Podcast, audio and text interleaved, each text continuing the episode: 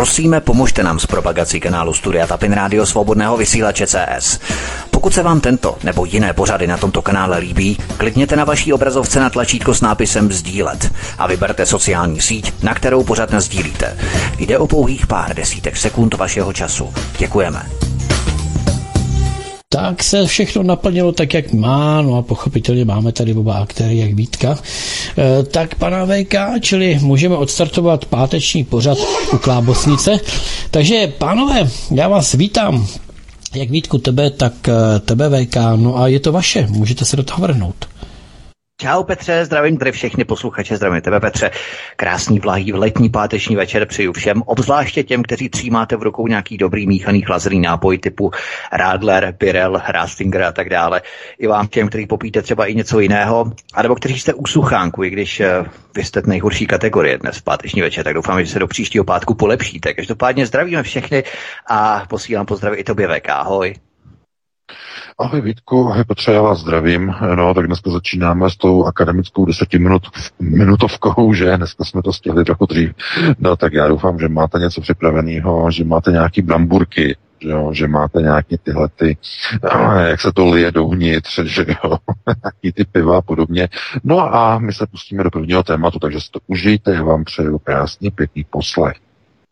My tady v České republice budeme mít ultra hyper tropický, subtropický přímo víkend, protože tady bude v neděli až 37 stupňů. Jsem četl teď předpověď počasí, takže evidentně eh, UV záření půjde velmi silně. To budeme také řešit v rámci třetího tématu.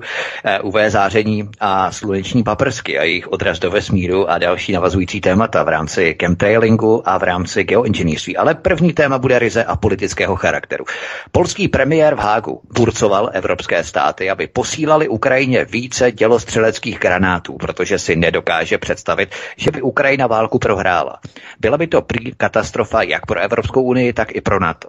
Západ uh, za energetickou a surovinovou krizi způsobenou evropskými protiruskými sankcemi obvinil Kreml a Vladimíra Putina. Ukrajina je na tom špatně, ukrajinští vojáci už nechtějí bojovat a munice ze západu nepomůže tam, kde chybí motivace. Polsko utrpí procesem kissingerizace ukrajinské otázky největší škody a Moravěcký to začíná zatraceně dobře tušit a proto křičí o více zbraní do války, kterou už Ukrajina relativně v podstatě prohrála. Mně stále VK není jasné ta polská snaha příklonu k Ukrajině, když eh, mezi válkami a hlavně za druhé světové války to byli právě západní Ukrajinci banderovci, kteří páchali obrovské genocidy, čistky na Poláky ve Lvově, východní Haliči a Volini. Páchali atentáty nejenom na polské politiky jako Bronislav Pěrecký a tak dále. Eh, je mně jasné samozřejmě pozadí Kačinského za druhé světové války, to je jasné, ale myslí, že Polsko předřazuje svou, eh, řekněme, rusofobii před eh, těmi čistkami, na, na kterých, nebo kterých se na Polsku dopouštěli Ukrajinci, když je vyhlazovali spolu s Čechy ve Volině a Židy a tak dále. Eh, Tohle to ne, to, je, to má souvislost čistě jenom s tou vizí takzvaného Velkopolska. Eh, myšlenka Velkopolska je mezi polskými nacisty, bývalými pohrobky nacistů, polských nacistů, je, to je svatý král. To je v podstatě dnešní moderní elektrický oltář, před kterým poklekají všichni polští eh, dneska pseudoliberálové nebo takzvaně transatlanticky rozkročené holky pro všechno, že pro americké rovná se pro neonacistické holky, že jo, polské. E, to znamená, to je to ejchuchu, ejchuchu, e, polšča, polšča. A na konci je potom exploze, výbuch a rasky, idiot, rasky, idiot, rasky, zděs. Takže takhle to dopadá potom, jo. To je třeba si uvědomit. A e, kdy, kdykoliv, kdykoliv v dnešní době e, procházejí procesy řízení de facto e, z Polska, to znamená, vždycky se to točí okolo toho hlavního tématu. To znamená Velkopolsko, Velko, že, že jo, Polšťa, Polšťa, nie bude. No dobře, ale u nich platí, že Polsko musí vždycky mít dobré vztahy s Ruskem jak nemá Polsko dobré vztahy s Ruskem, je z toho válka. A ne mezi Polskem a Ruskem, ale v celé Evropě. Dámy a pánové, v celé Evropě. Vždycky, když Poláci nemají dobré vztahy eh, s Ruskem, je z toho válka. Velká evropská válka. A proto musí všechny doslova děsit a varovat to, že když Fialka, že trhala Fialky dynamitem, nebo Fialku dynamitem, to je jedno, ale Eh, když eh, český premiér jezdí tak často pořád do toho Polska, pořád buď jezdí za Zelenským do Přemýšle v Polsku, anebo jezdí za Moravickým do Varšavy v Polsku. To je jedno. A e, víte, věc, co se týká nebo souvislost s inflací a s domácími problémy a tak dále a tak dále, jednotlivé vlády neřeší, ani to neřeší německá vláda tady u nás, neřeší to česká vláda u vás, neřeší to slovenská vláda uh, u vás, uh, když nás posloucháte. A uh, ani nikde jinde nic se neřeší. Dneska se řeší jenom Ukrajina. Že? Ukrajina, slava Ukrajiny, gerojam sláva. No a když si přes, přečtete ten poslední článek, Eh, teď, eh, který vyšel na Aeronetu, tak se podívejte, co se děje na Ukrajině. Na Ukrajině ministerstvo školství začalo povolávat školáky ze středních škol, třetí a čtvrté ročníky. To znamená ve věku zhruba 16,5 až teda 17,5 až 18 let věku začaly no, děti, nebo odrostlé děti, že? Začaly svolávat uh, do zbraně ten dopis od zástupce ministra školství tam máte, máte ho tam i s českým překladem. Takže je to dopis, eh, který ministerstvo školství Ukrajiny nabádá před koncem tohoto školního roku eh, provozovatele a vedoucí představitele a ředitele ukrajinských středních škol, aby vytipovali eh, vhodné studenty, kteří mají národní a národovecké uvědomění, rovná se jsou lehce nacifikovaní a aby za tepla oznámili nahoru na ministerstvu, o které studenty se jedná, no a pro ty si potom přijde, e, že pro konskripci si přijde odvodový komisař. Oni už neposílají vůbec doporučenými dopisy. Oni už to rovnou roz, roznášejí, že jo, v civilu. To jsou tam neuvěřitelně vtipná videa na Telegramu to, na to se musíte potom podívat, nebo já připravím nějaký článek, jak oni na těch sídlištích prostě honí ty, ty mladý kluky, utíkají za nima, oni před nima utíkají, zavírají se do baráku, nechtějí jim otevřít, e, protože nikdo prostě nechce za toho komedianta na té frontě během tří dnů padnout. Tři dny je životnost ukrajinského vojáka na frontě v Donbasu. Včera přinesla ruská televize. A e, to je, ano, oni tam přijdou, oni nemají žádný výcvik. Oni je vezmou, oni je navlíknou do těch vojenských mundurů, do těch kabátů a e, to je doslova jako když tam dáte místo těch vojáků slepice a ti rusové potom z těch kulovnic a z brokovnic a z těch, z těch letadel prostě jenom ty e, slepice trefujou. To prostě nelze se přirovnat. A z té armády nelze udělat vojenské těleso tím, že tady těm eh, násilně odvedeným prostě klukům někde ze středních škol dáte do ruky moderní západní eh, ultramega Eh, munici, chytrou munici, která je chytřejší pomalu víc než ten chochol eh, nebo ten Ukrajinec, který prostě tu, tu, ten javelin prostě drží. No, zrovna včera bylo na Telegramu pěkné video, jak se stěžuje Ukrajinec, že mu spadly Windowsy v Javelinu. Tam je ten počítač a jede na embedded, to je embedded Windows znamená zabudovaný Windows, že mu Windowsy spadly, že tam má modrou obrazovku, ukazoval to tam na videu.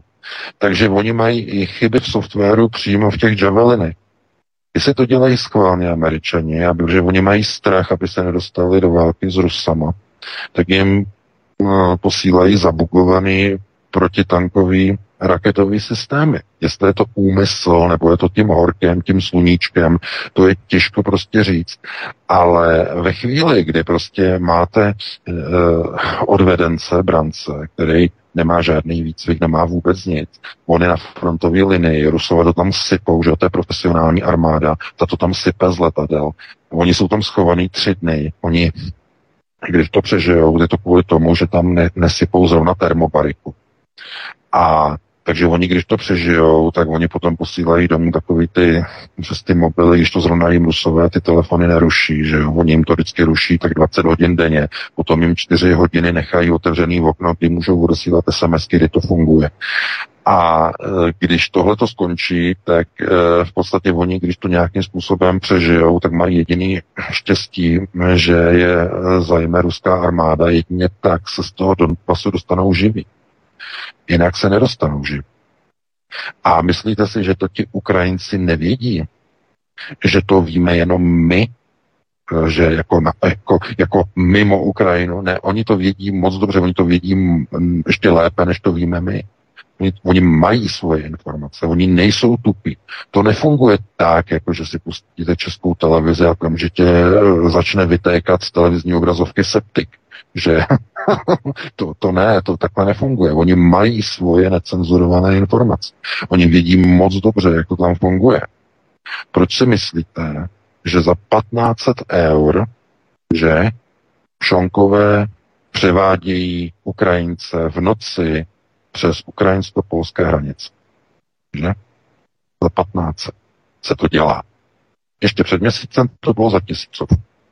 Je to za 15. Se našla nahoru. A tohleto není e, něco, co e, by bylo jako projevem e, nějakého, že by nechtěli bojovat za Ukrajinu, nebo, ale protože to nemá smysl. Ti Ukrajinci nejsou hloupí. Oni vědí, co tam probíhá od toho roku 2014. Oni vědí, co tam prováděla Porošenkova armáda dvakrát po sobě na tom Donbasu těm etnickým Rusům, těm Ukrajincům, kteří mají etnický e, původ. Oni to ví a oni se nediví tomu, že po, po osmi letech tam vtrhla ruská armáda. Oni se tomu nediví. Samozřejmě, že jim to nedělá radost, ale nediví se tomu. Protože jinak to dopadnout nemohlo. A politici, kteří jsou z toho zoufalí, dělají jenom jednu jedinou věc. Oni se snaží to využít k izolaci Ruska, ale tím nejtupějším způsobem, že uvalí na to Rusko jenom takové sankce, které škodí vlastním národním státům, nám, občanům jednotlivých států Evropské unie. Nám, ne Rusům, nám to vadí. Nám to ovlivní naše životy, naše úspory, úplně všechno. Takže to není vůbec eh, jakoby v té, v té jednoduché jedné barvě. Zkrátka Zelenský si jede svůj velkopolský model, ví, že to tam k tomu moc nevypadá, naopak vypadá to, že Západ si začal uvědomovat, že ekonomické sankce, a to je to nejsladší na to, ekonomické sankce začínají destabilizovat jednotlivé evropské vlády. Včera vyšel průzkum podpory slovenské vlády. Podporuje 7% slovenského obyvatelstva, podporuje vládu. Bezpodmínečně, jenom 7%.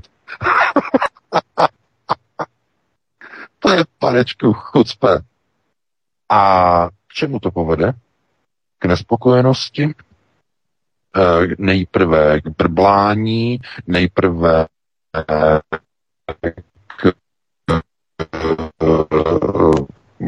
k spokojenost šetření výzlovy a podobně, ale potom se to začne projevovat i v pracovních kolektivech, začne to přecházet do eh, odborových centrál a odborové centrály začnou dělat demonstrace, začnou vyhlašovat generální stávky a podobně a podobně. To všechno se chystá v celé Evropě. A toho se Kobalčiky děsí. Tak to nemělo být. To znamená, že co se stalo včera? Kdo přijel k Zelenskému, který zrovna se sjížděl na Kokešovi? Kdo k němu přijel? No, přijeli k němu tři hodnostáři. Emmanuel Macron, přijel k němu náš Scholz a přijel e, k němu ještě e, premiér, e, že italský Draghi. Přijeli k němu a začali za zavřenými dveřmi Zelenskému mluvit do svědomí a že má začít jednat s Ruskem a s Putinem o ukončení války. Napsal dneska Die. Takže toho vymalováno, tam už se vůbec nemusí zasínat, tam, tam už všichni vidí naprosto jasně bez svícení. A Zelenský, když měl fotografování, měl, měl fotoshooting, tak měl tak kyselý ksicht, ten jeho gezicht, ten teda vypadal, bylo vidět, že je přejetej. Ano, protože to, co mu řekli všichni tito tři velcí hodnostáři, to se mu, to opravdu, to se mu nelíbilo. Protože velké zklamání, velký špatný. A co to znamená?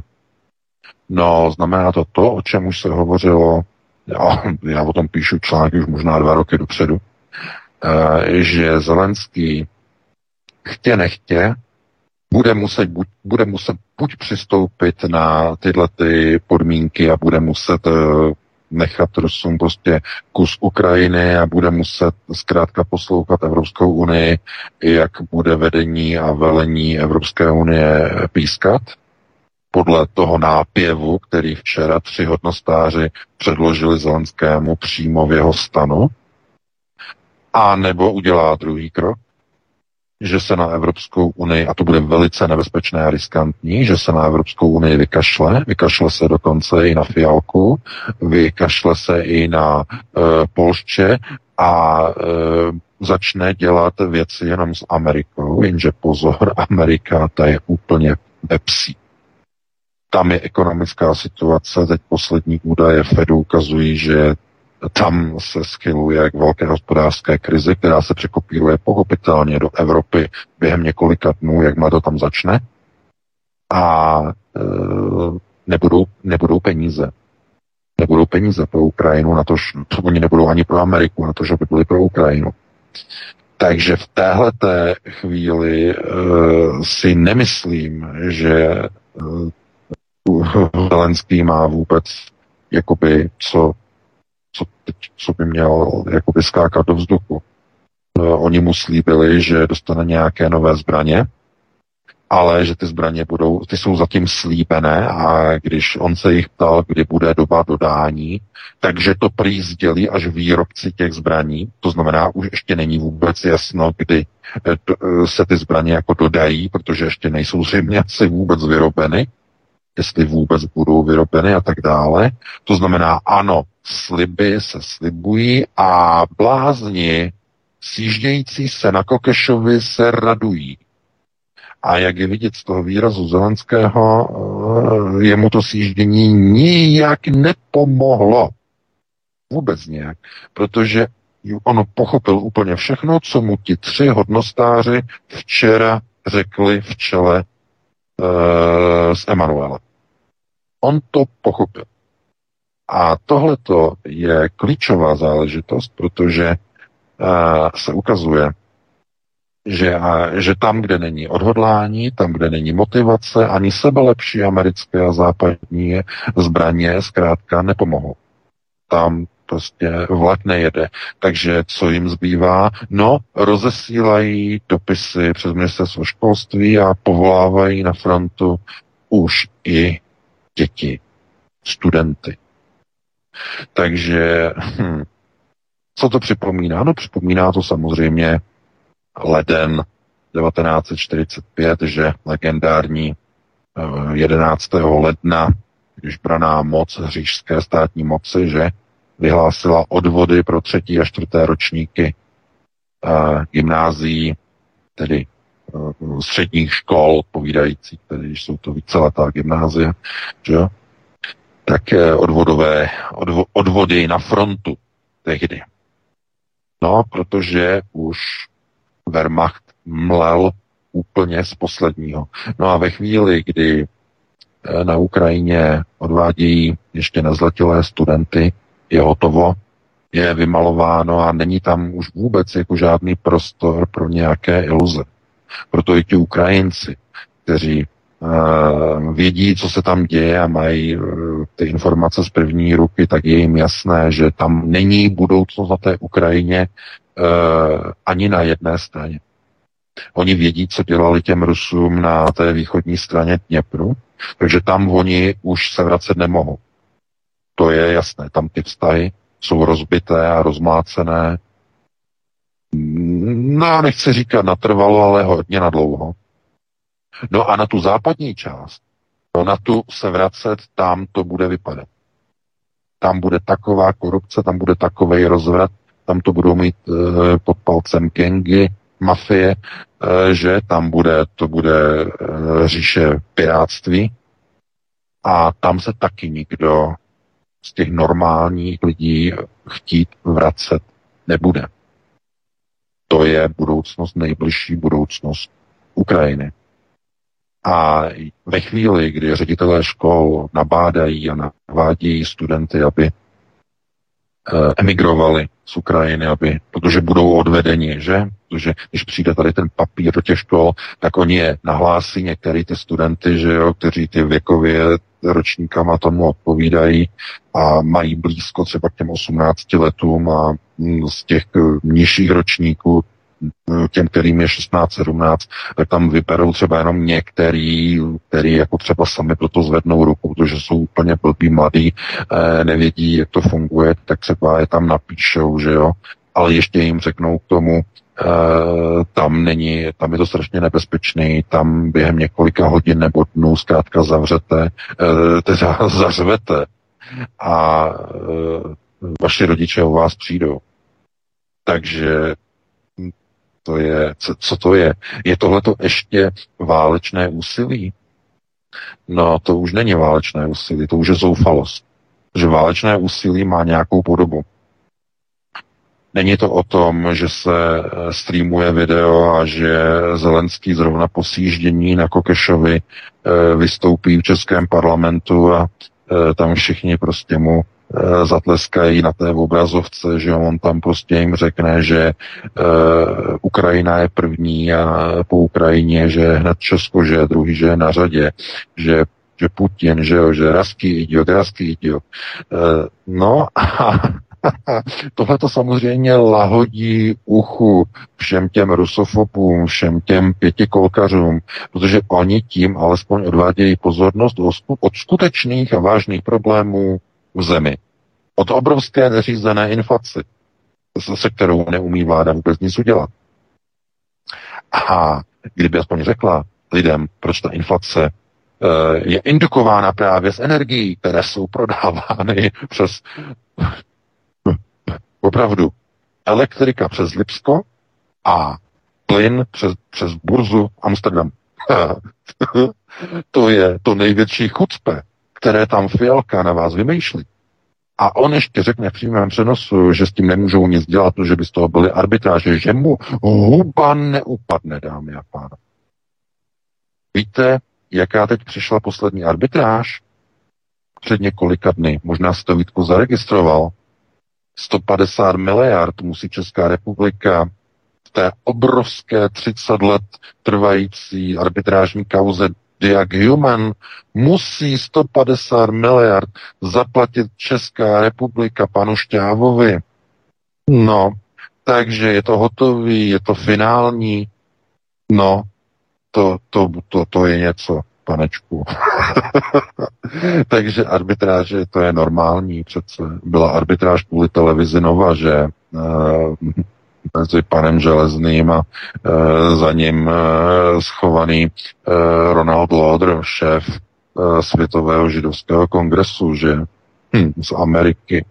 Zrovna ten a ten samý Ronald Lauder, který vyznamenal Miloše Zemana že tou plaketou, že jo, zastánce nebo ochránce pravdy, nebo bojovník za pravdu, v tom gala večeru, že Miloš Zeman tam přebíral od něho eh, ten, eh, ten diplom, což do značné míry teda bylo obrovské chucpe, protože on jako prezident České republiky, která o několik let předtím vyplatila Lodrovi ve vyfabulované arbitráži za televizi Nova neskutečné a nehorázné peníze, je trochu zvláštní.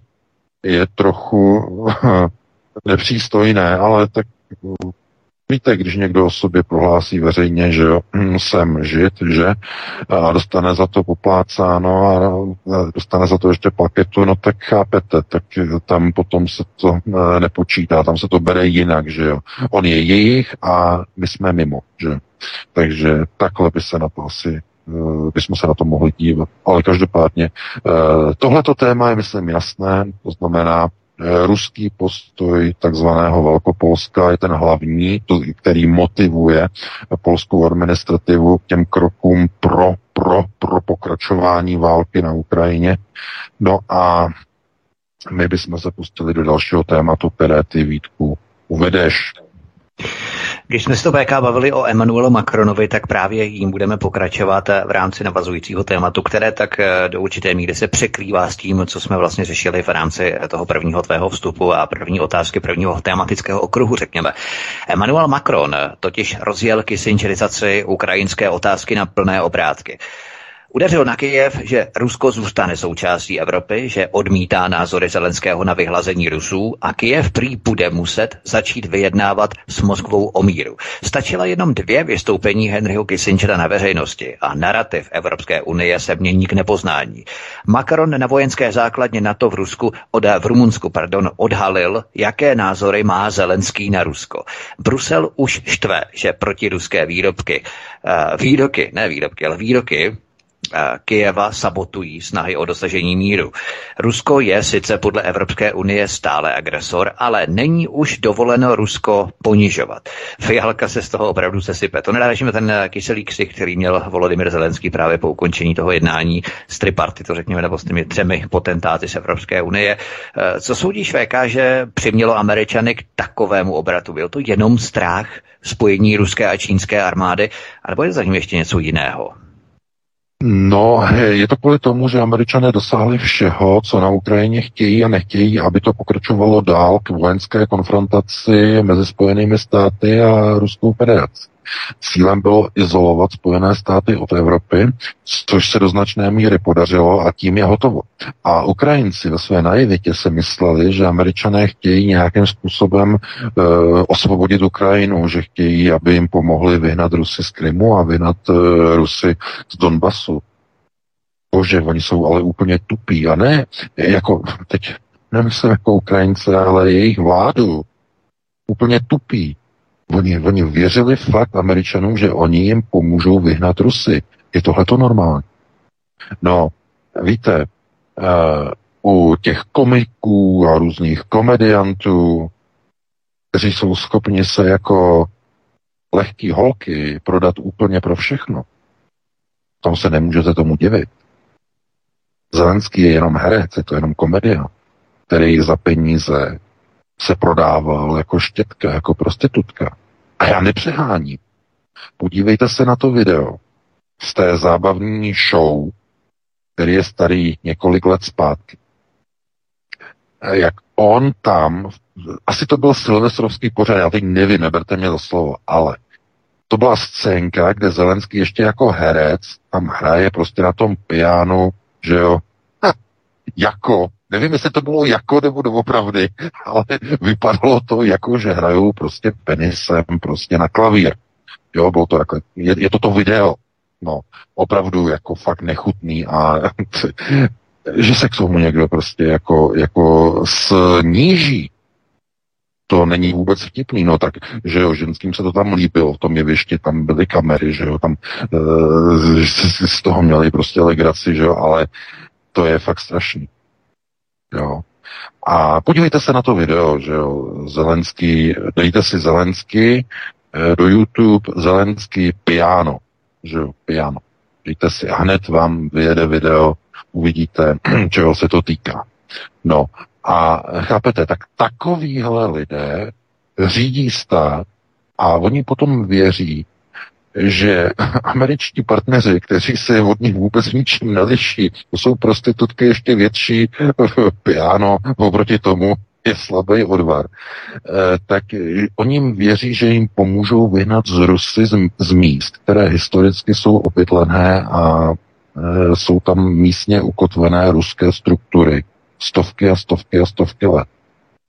A kdyby někdo byl až takhle naivní, tak těžko by se mohl dostat prostě do funkce přímo prezidenta. No a jak se dostal herec Zelenský do funkce prezidenta? No, že jeho volební kampaň mu zaplatil Igor Kolomojský, černá, neříkám šedá, říkám černá eminence uh, ukrajinského takzvaného oligarchátu. To znamená, takový člověk se potom dostane do uh, funkce a uh, dělá v podstatě politiku, kterou vůbec neřídí. Řídí někdo úplně jiný, řídí je jeho poradci, že Arestovič s Podoljakem, to je dvojka, panečku. Tihle ti dva.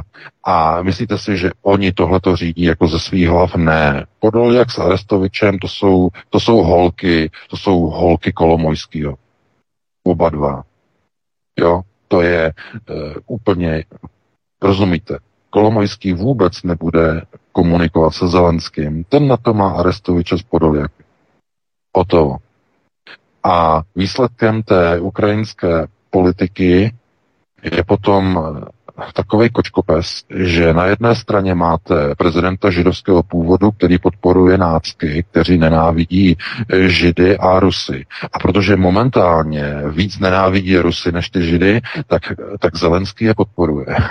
Ať že Azov. Panečku, to je chucpe. To je Ukrajina. slava Ukrajiny, slava Ukrajiny, tak? No dá. Takže, chápete, v téhle souvislosti a v těchto těch jako eh, vztazích na té Ukrajině nemůžete očekávat, že tam budoucnost je nějak růžová. Naopak, ta budoucnost je tam velmi temná, velmi ponurá a jediný, kdo tam z toho bude profitovat, tak to jsou ti, kteří skončí na východní Eh, straně na východním břehu Dněpru. Ti budou připojeni k Rusku, potom je rozhodnuto a to ti budou spokojeni. Ty budou doma, že budou eh, oni samozřejmě eh, to, co oni tam mají, že eh, co oni stívají, že veliká je čestvená vajna, tak pro ně bude Tohle to bude verze, to bude varianta 2.0. Jo, protože to, co je na tom Donbasu, ta válka, to pro ně bude druhá vlastenecká válka v menším formátu, v menším vydání, takové, taková, taková, taková eh, velká vlastenecká válka 2.0 do kufru. Jo, tak zhruba v porovnání s tou první. Ale bude mít možná větší význam pro procesy řízení, kvůli tomu, že to je aktuální událost. Zatímco ta velká vlastenecká válka už pomalu vyčpívá, jo, pomalu, protože přece jenom přiznajme si, že eh, od těch 77 let, od konce druhé světové války, že už je hodně a eh, pamětníci umírají, že účastníci vymírají, ti, kteří byli svědky, vymírají, ale tahle ta válka tom Donbasu se stane v podstatě připomínkou druhou iterací v menší podobě velké vlastenecké války. A to už tam je vidět na tom Donbasu, v tom Doněcku, v té Luhanské republice, tam už je to vidět, tam už zkrátka je tohleto ukotvováno jako nový vlastenecký odkaz. A oni to budou mít opravdu krví vybojované. Takže tam na eh, východní hranici nebo na východním břehu toho Dněpru, tam budou, tam budou Rusové. E, to bude jejich. A teď, co bude na západní, na západní straně toho břehu toho Dněpru, e, to si opravdu upřímně nikdo nedokáže představit. Poláci mají své plány na západě Ukrajiny, včetně Haliče, a oni tam budou chtít se realizovat svůj projekt Velkopolska. K tomu ale potřebují pokračování války. A paradoxně k tomu potřebují Putina a paradoxně k tomu potřebují Putinovu ruskou, tu zlou armádu, aby se nezastavila na fleku. To je pro Poláky nežádoucí. Oni potřebují, aby ruská armáda pokračovala na západ, aby Zelenský byl v šoku, měl strach a přistoupil na podmínky Poláků. Na vytvoření konfederace s uh, Ukrajiny s Polskem. Tohle to potřebuje Polsko. Vyprovokovat a vyhnat Rusy, aby šli dál z Donbasu, dál na západ. To oni potřebují. Proto jim nevyhovuje Kissingerův uh, systém uh, ukončování války a dialogu a jednání. Proto bylo možné vidět při tom jednání v Hágu, kde měl vystoupení Moravěcky a kde tam úplně jako největší nácek a šílenec tam křičel, posílejte více dělostřeleckých granátů, více, více zbraní eh, na Ukrajinu, protože to potřebují a všichni jsme v Evropě ve válce s Ruskem. Pro boha, tohodle se děsí uh, Macron a Scholz úplně nejvíc. Oni vůbec nechtějí tady, tady ten obrat slovní vůbec používat, že Evropa ve válce s Ruskem. Oni neustále prostě zdůrazňují, že je to prostě uh, ruská agrese na Ukrajinu, ruská agrese na na Ukrajinu, ale, ale děsí se těch výroků typu, že Evropa je ve válce s Ruskem. A jediný, kdo tohle, tenhle obrat používá, Jediní dva, ne, jinak, jediní tři, kteří tenhle ten obrat používají, to je Moravěcky a s ním pochopitelně Duda, to znamená polská vláda. Na druhém místě je Fialka, že se svými Melody Boys z pětikolky. A na třetím místě je tam na Slovensku, jak tam mají toho ministra obrany, že jo. Ten je vyhlášený tímhletím. E, pan Nať, ano. Eh, takže mají, eh, ty, ty, tyto tři mluví otevřeně o válce Evropy s Ruskem. To se v Evropské unii nenosí. To se jim moc nelíbí. Protože uh, oni vědí, že Rusko je v právu. Oni to nemůžou říct, to by skončili ve funkcích, že jo, by okamžitě dostali nálepku pro ruského agenta. Ale oni ví, že, jsou, že Rusové jsou v právu. Tam byl 8 let, tam e, byla snaha skrze minské protokoly e, navodit mír. A kdo to sabotoval? No, sabotoval to Kiev samozřejmě. A ti evropští politici to vědí. Dneska to dokonce prozradil Porošenko, že cílem minských protokolů nebylo plnit minské protokoly, ale cílem bylo získat čas na vytvoření nové ukrajinské armády. Dneska to uvedl v tom rozhovoru pro ten časopis, eh, jak tomu chystám ještě článek, no obrovské chucpe, neuvěřitelné odhalení, eh, že vlastně Ukrajina 8 let podváděla mezinárodní veřejnost. Dámy a pánové.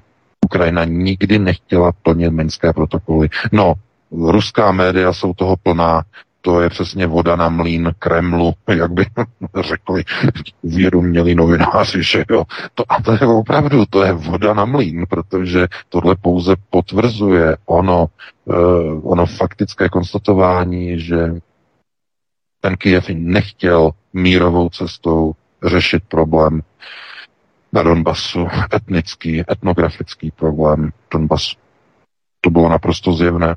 Uh, takže uh, Znovu je třeba říct, že co se, co se týče tedy uh, všech procesů, které jsou spojené s Ukrajinou a jsou spojené tedy s procesy a s pohledy Polska jednotlivých uh, tedy představitelů, tak jsou jenom v podstatě moderovány takovou tou stranou vnitřní košile. To znamená, v nějaké chvíli se ukazuje, že američané mají hotovo a nechtějí, aby ta válka dál pokračovala. Ale tohleto Ukrajinci nevěděli. Ukrajinská vláda to netušila. Je prostě tupost, konceptuální tupost. Oni se mysleli, že američané jsou, eh, že to je americká vojenská charita. Někdo potřebuje se zbavit nepřítele, tak americká vojenská charita pošle zbraně, pošle vojáky a přijdeme vás eh, s velkou náručí osvobodit. Opravdu si to mysleli. Já, mě, mě nad tím zůstává rozum jako stát, ale opravdu si to mysleli. A teď přichází realita. Evropa nechce si nechat zničit eh, svoji ekonomiku, svůj ekonomický status, protože proč? Ne, že by měla nějaký soucit s, čes, s českými a se slovenskými a polskými a maďarskými a německými a francouzskými a italskými občany. Ne, ne, ne, ne, ne, ne, tak to není. Oni se bojí povstání, revolucí. A ani ne revoluci, stačí nepokoje, stačí stávky, aby to otřáslo jejich vládám. Jestliže stávkují už učitele na Slovensku, v té Bratislavě, že, tento týden, když se začínají probouzet odborové centrály, protože lidi už nezvládají ceny eh, nafty, ceny benzínu, prostě už to nedávají, tak hrozí pád vlády. A v takové chvíli, jak můžete, kontrolní otázka pro tupé, Eh, jak se lze, nebo jak lze redukovat inflaci? Inflaci, která naprosto zjevně, a vidíme to teď uh, úplně až jakoby úplně natvrdo, že je tažená růstem cen kvůli tomu, že je nedostatek uh, plynu, nedostatek ropy kvůli sankcím. To znamená, jak takovou inflaci moderovat. No, že se ztratí a že se zlikviduje příčina toho nedostatku. To znamená ukončení války, aby ty sankce proti Rusku se postupně mohly zrušit bez sice vítězných jako salv a e, velkých výbuchů radosti, ale v tichosti, aby se mohly zrušit, protože neexistuje náhrada za laciný ruský plyn a lacinou ruskou ropu, Protože ta náhrada neexistuje a není. Kdyby byla, kdyby existovala, už dávno by Evropa se od ruského plynu a ropy v minulosti odstřihla. A z jakých důvodů by se odstřihla? Z ideologických, ideových? Ne.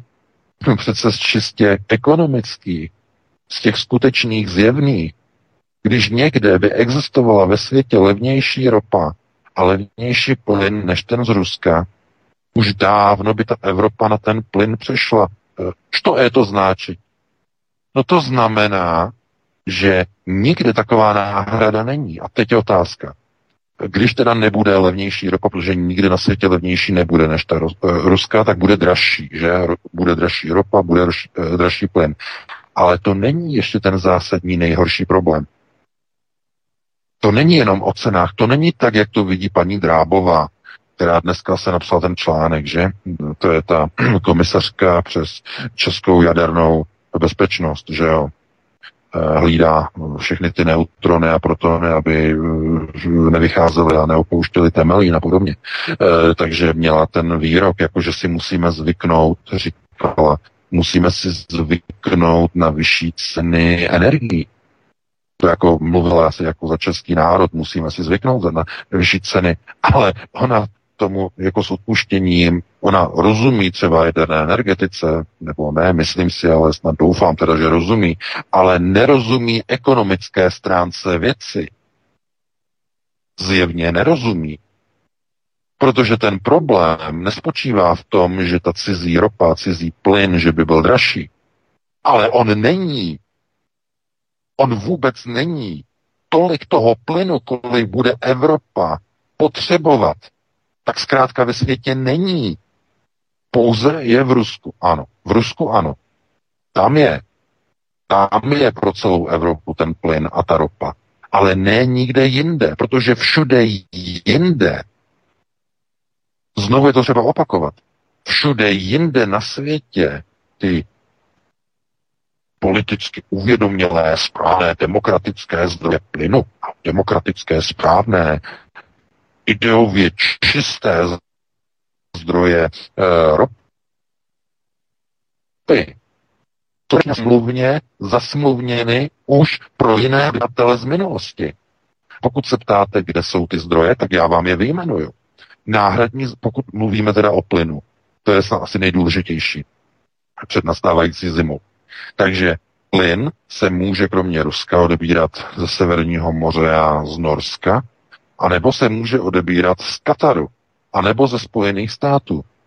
Jenže když se sloučí dohromady Severní moře, Norsko, Katar, Spojené státy a všechno se to e, skapalní e, ve skapalňovacích e, těchto těch portálech, že v těch skapalňovacích přístavech, tak to nebude stačit, aby to kompenzovalo to, co se odstříne od toho Ruska. A kde je problém? Kde je ten hlavní problém?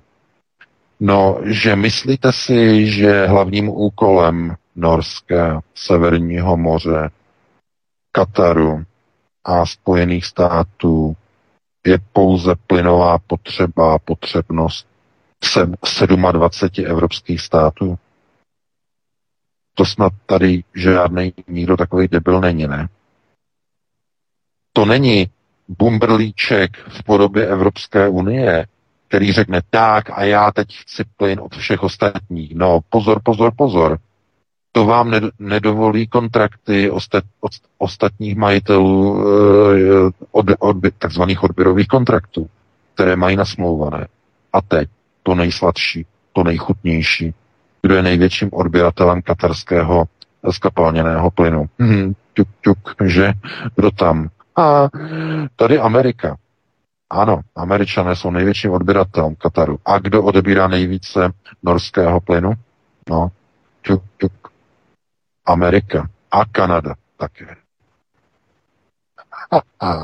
No a kdo e, je největším odběratelem plynu toho amerického skapalněného? No, tuk, tuk. Ano, domácí americké domácnosti a americký průmysl. Opravdu si někdo myslí, že v nastávající ekonomické krizi ve Spojených státech se američané vzdají svých plynových kontraktů, aby ten plyn mohla dostávat Evropa? Je tady někdo nějaký takový tupej debil? No, já věřím, že není. Ale ve vládě tam jsou všichni. A jednotliví poradci a jednotliví odborníci v uvozovkách kteří nerozumí základním prerekvizitním otázkám toho, jak se, jak se vůbec dostává plyn někam do sporáku, když tam přijde, jak se tam pro Boha dostane, odkud pochází.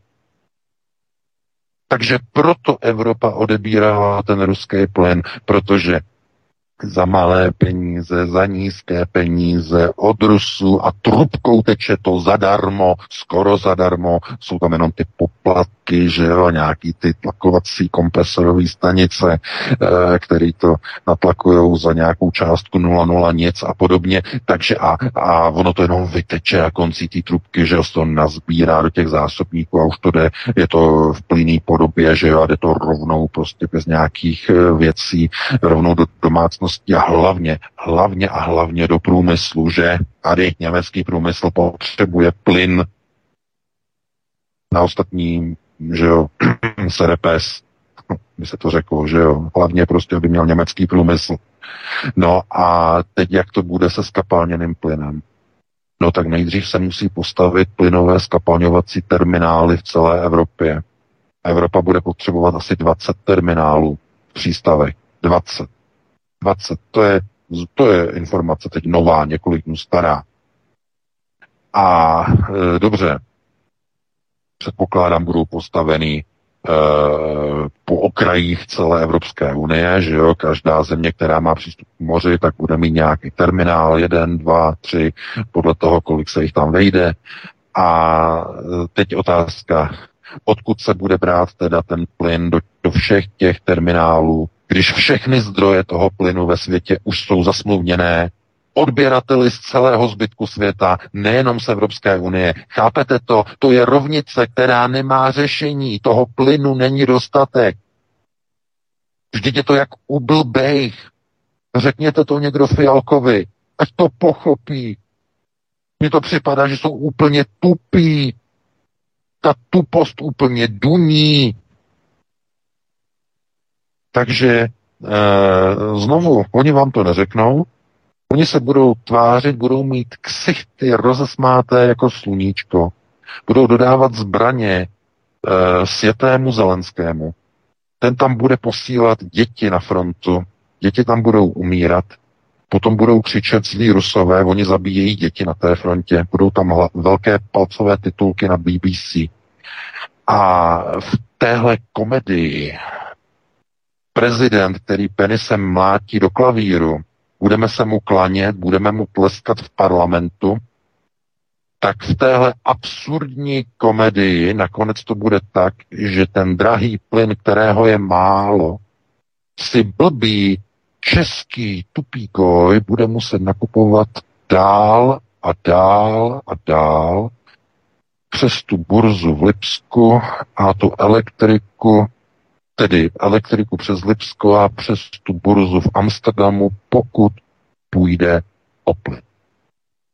A na té burze se bude ta cena určovat za evropskou cenu, za evropskou odběrovou cenu, rozumějí za západu evropskou odběrovou cenu, rozumějí za cenu západního zaměstnance někde tady v Německu, který bere německé platy a porovnej to platy, které jsou na třetinové či čtvrtinové úrovni u vás v České republice. Srovnejte to. Takhle fungují vlády Evropské unie. Dělají z lidí debily a ještě je zdírají z kůže a stříhají jako ovce. Bá, asi holá ovečko, máš smůlu. Takže znovu je třeba si uvědomit, že eh, v politických procesech platí, že vláda, která je nahoře, je obrazem lidu dole. Ten lid ji zvolil. A proto pokud někdo chce změnit vládu, musí nejprve změnit myšlení lidí. Proto konceptuální gramotnost, proto první priorita, vnitřní kruh, vzdělávání. Skrze články, skrze naše pořady, konceptuální vzdělávání. Nová generace musí změnit náš životní prostor. Protože starého psa novým kouskům nenaučíš dospělého vychovaného člověka, který byl zlegitimizován a byl indoktrinizován e, globalistickým školstvím a byli vychováni k tomu, aby likvidovali národní zájmy, tak tam přes to vlak nejede. A přes ty osoby vlak nejede. Takže znovu jsme v podstatě u toho, že abychom se dočkali něčeho lepšího, nějakého svět, světlejšího zítřka, tak se musí síly, že vlastenecké síly zaměřit především na vzdělávání mládeže. A jsme, jsme v podstatě u toho hlavního úsečného bodu. Protože přes nic jiného vlak nejede a nepojede. Lidé, kteří už jsou dospělí, byli vychováni, mají nějaký svůj světonázor a s ním se nedá pohnout. Takže eh, takhle bych eh, uzavřel teda to naše druhé téma. Máme 33. No a Vítku, ty teď uvedeš eh, to třetí téma a máš v zásobě. Fajně, určitě máme třetí téma, které doklepneme do 21. hodiny a potom dostanete šanci vy, milí posluchači, klást vaše otázky. V případě, že jsme třeba něco zapomněli, nebo že se vzpomenete vy, tak eh, budete mít příležitost. Ale předtím ještě to, co jsem slíbil na úplném začátku ohledně ultra uh, tropického víkendu, který nás právě teď čeká v rámci slunečního zázeří a na to navazuje právě to další třetí téma, které tady máme na programu. Žádný saharský písek, šokující chemický rozbor prachu setřeného z automobilu odhaluje, že z nebe padají těžké kovy a prvky používané pro modifikaci počasí. Bosenská laboratoř zjistila ve vzorku nikl, barium a hliník překračující známý limit více než 700krát spolu s dalšími těžkými kovy. Letadla pokrývají oblohu modifikátory počasí pro kontrolu slunečního svitu a na blokaci UV záření dopadajícího na planetu.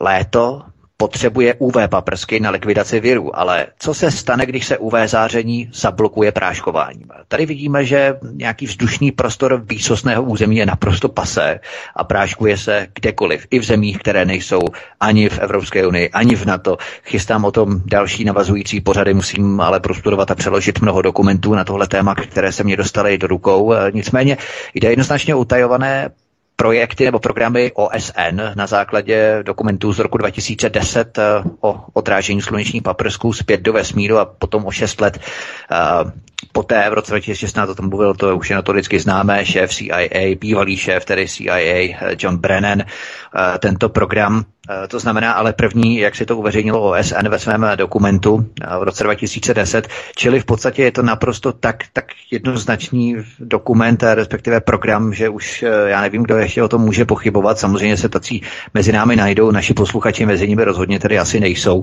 ale prostě je to naprosto notoricky známý program VK. No, naprosto jednoznačně. My jsme viděli, že český server Deník CZ nebo noviny, oni vychází asi v tištěné podobě, tak se snaží snažili vyvrátit náš článek, že ho právě tady ten, o kterým mluvíš, tak deník, že ho vyvracel, měl tam nějakého odborníka, já jsem to nečetl, prosím vás, to nesleduju. Dezinformační mainstream říkám nečíst. Prostě to je ztráta času, no. To, mít tu, já říkám mít konceptuální hygienu. Konceptuální hygiena znamená hm, nepouštět tu televizi, pouštět si třeba jenom nějaký filmy, ale ne na spravodajství. A e, znovu je třeba říct, že jestliže někde máte nějaký laboratorní rozbor a ten laboratorní rozbor je učiněn způsobem, že je to, není to nějaká pofiderní domácí souprava, že si něco někde našláte někde sami, ale je to skutečně profesionální laboratoř, která vám dělá rozbory.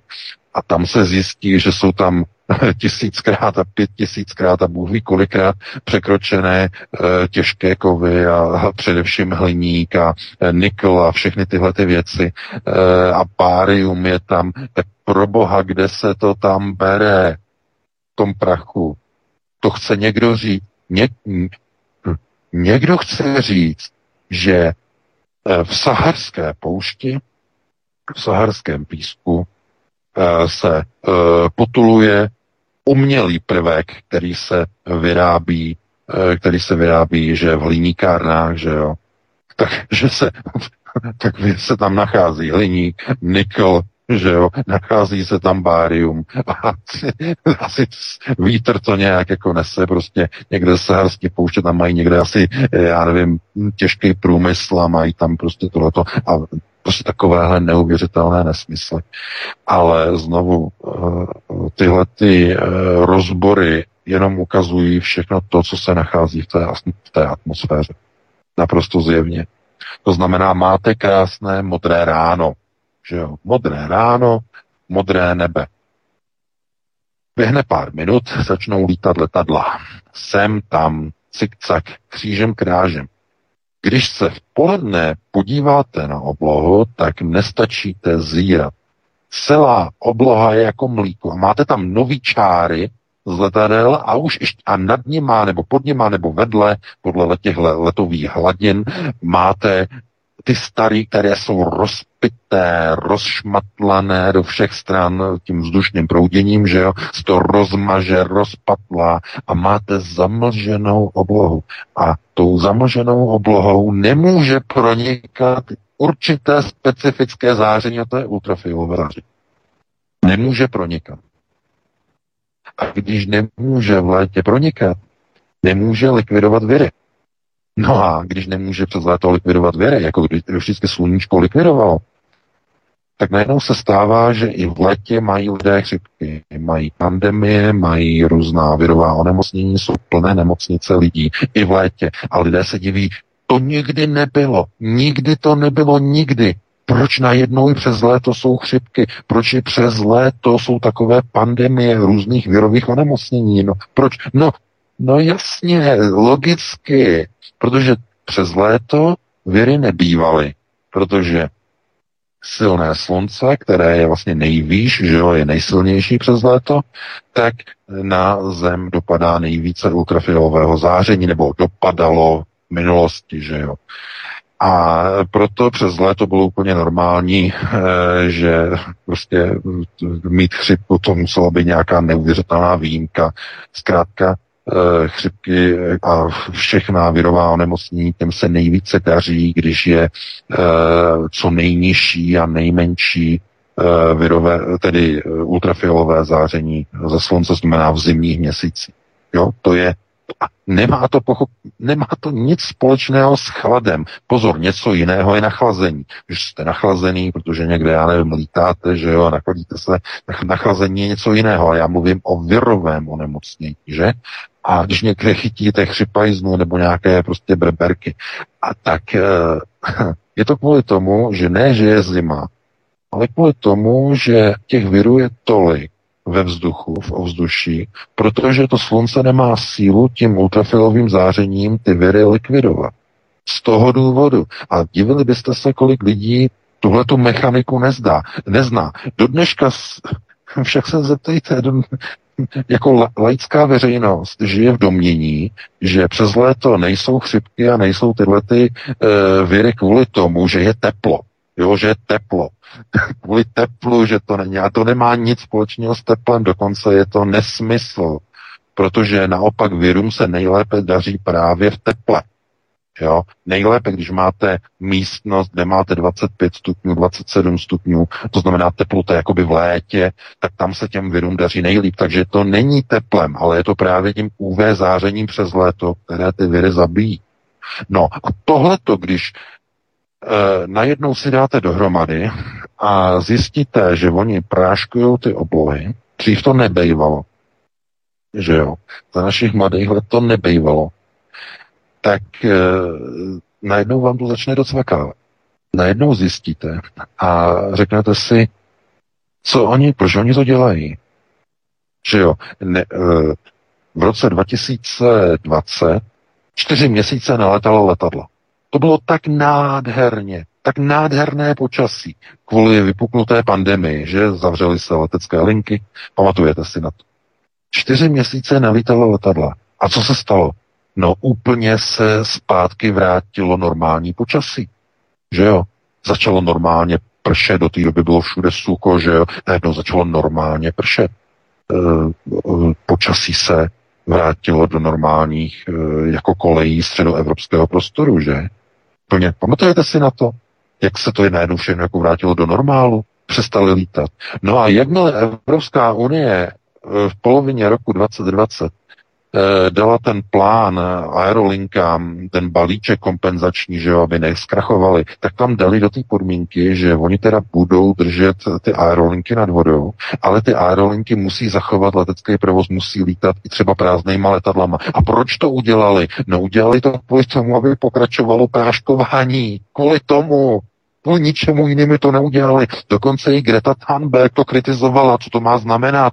Proč v době, když je pandemie, proč létají letadla? Měla o tom tweetový status. Na Twitteru se rozčilovala, že proč to dělají, že se tím likviduje prostě atmosféra CO2, hned tam prostě křičela. E, no ale proboha, všech je to logické. Oni nemohli nechat ta letadla dole na zemi, oni museli pokračovat a obnovit práškování Protože jinak, čemu by došlo? No jinak by to sluníčko v létě zlikvidovalo všechny viry. A covidová pandemie by skončila. Chápete? Nebylo dovoleno. Ta pandemie byla naplánovaná minimálně na dva roky. Takže budeme rychle znovu práškování aby bylo zablokované UV záření při letu.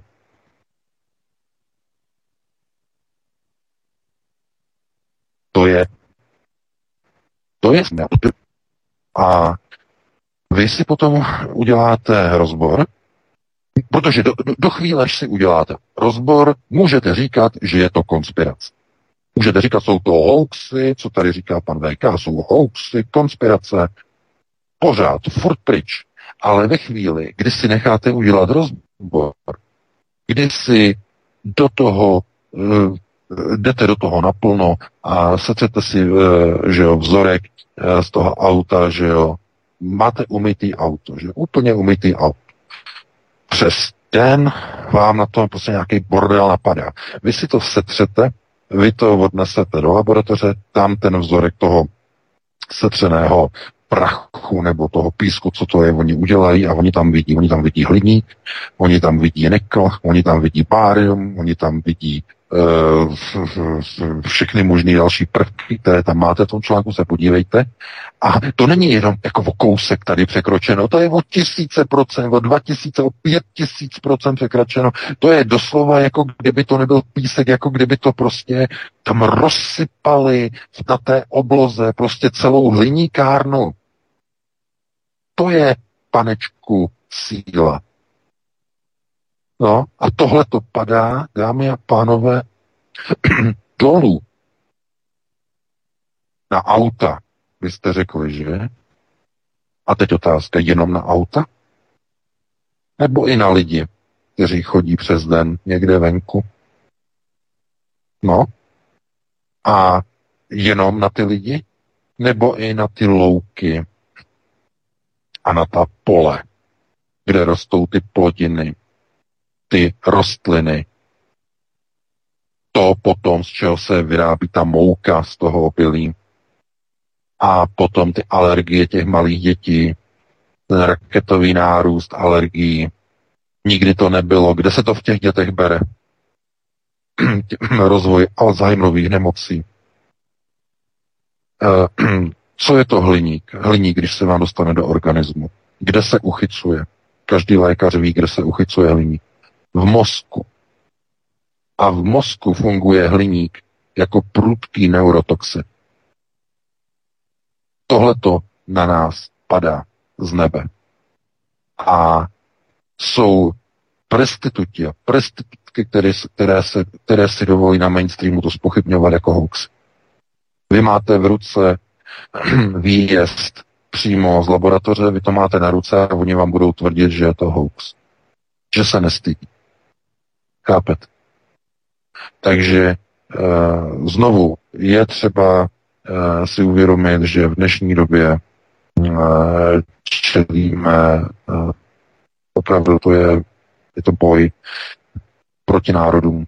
Proti národům, proti lidem, jako kdyby lidí bylo moc, jako kdyby bylo třeba lidi, lidi zlikvidovat a především západní populaci. Že? Západní populaci. Takže takhle bych to komentoval. Máme 2047. Vítku, eh, ty teď uvedeš nějaké čtvrté téma, já si vlezu do ledničky, protože mi nějak vyskos v krku úplně, eh, tak eh, minutku, minutku uvedeš další téma a potom bychom se pustili do telefonických dotazů. V pořádku, já myslím, že VK to další téma, tady budu chvíli vyplňovat pauzu, řekni, až přijdeš, já tady budu chvíli hovořit o Ukrajině Dobře. právě, protože je důležité, my čtvrté téma přímo jakoby nemáme, ale to nevadí, my si ho uděláme, protože my jsme zvyklí improvizovat, kvartely na alternativě my improvizujeme, ale to neznamená, že bychom nepřinášeli informace, ale když ty informace, eh, respektive když eh, ta témata dojdou, tak my samozřejmě tady můžeme nějaká vykouzlit a vytáhnout z klobouku, jako králíci z klobouku v těch eh, krásných českých pohádkách, které už dnes se téměř nevysílají kor na české televizi. Ale když jsme se to bavili o Evropské unii právě s tím Polskem, to je velmi zásadní záležitost, protože Eh, Poláci eh, v rámci Ukrajiny, protože Ukrajina ani po roce 1918, po konci první světové války, eh, nedostala, nebo respektive, ano, nedostala samostatnost. Nebyl to samostatný stát. Západ neuznal. Uznali třeba Bulharsko, uznali některé státy, ale Západ, Velká Británie, zejména Spojené státy americké, neuznali samostatnost Ukrajiny ani po roce 1918. A to byl právě problém a Ukrajinci v tu dobu začali bojovat za samostatnost, za samostatný svobodný stát. A vytvořila se díky tomu organizace ukrajinských nacionalistů a poté ukrajinská uh, osvobozenecká armáda, respektive ukrajinská povstalecká armáda, UPA, první OUN, samozřejmě organizace ukrajinských nacionalistů.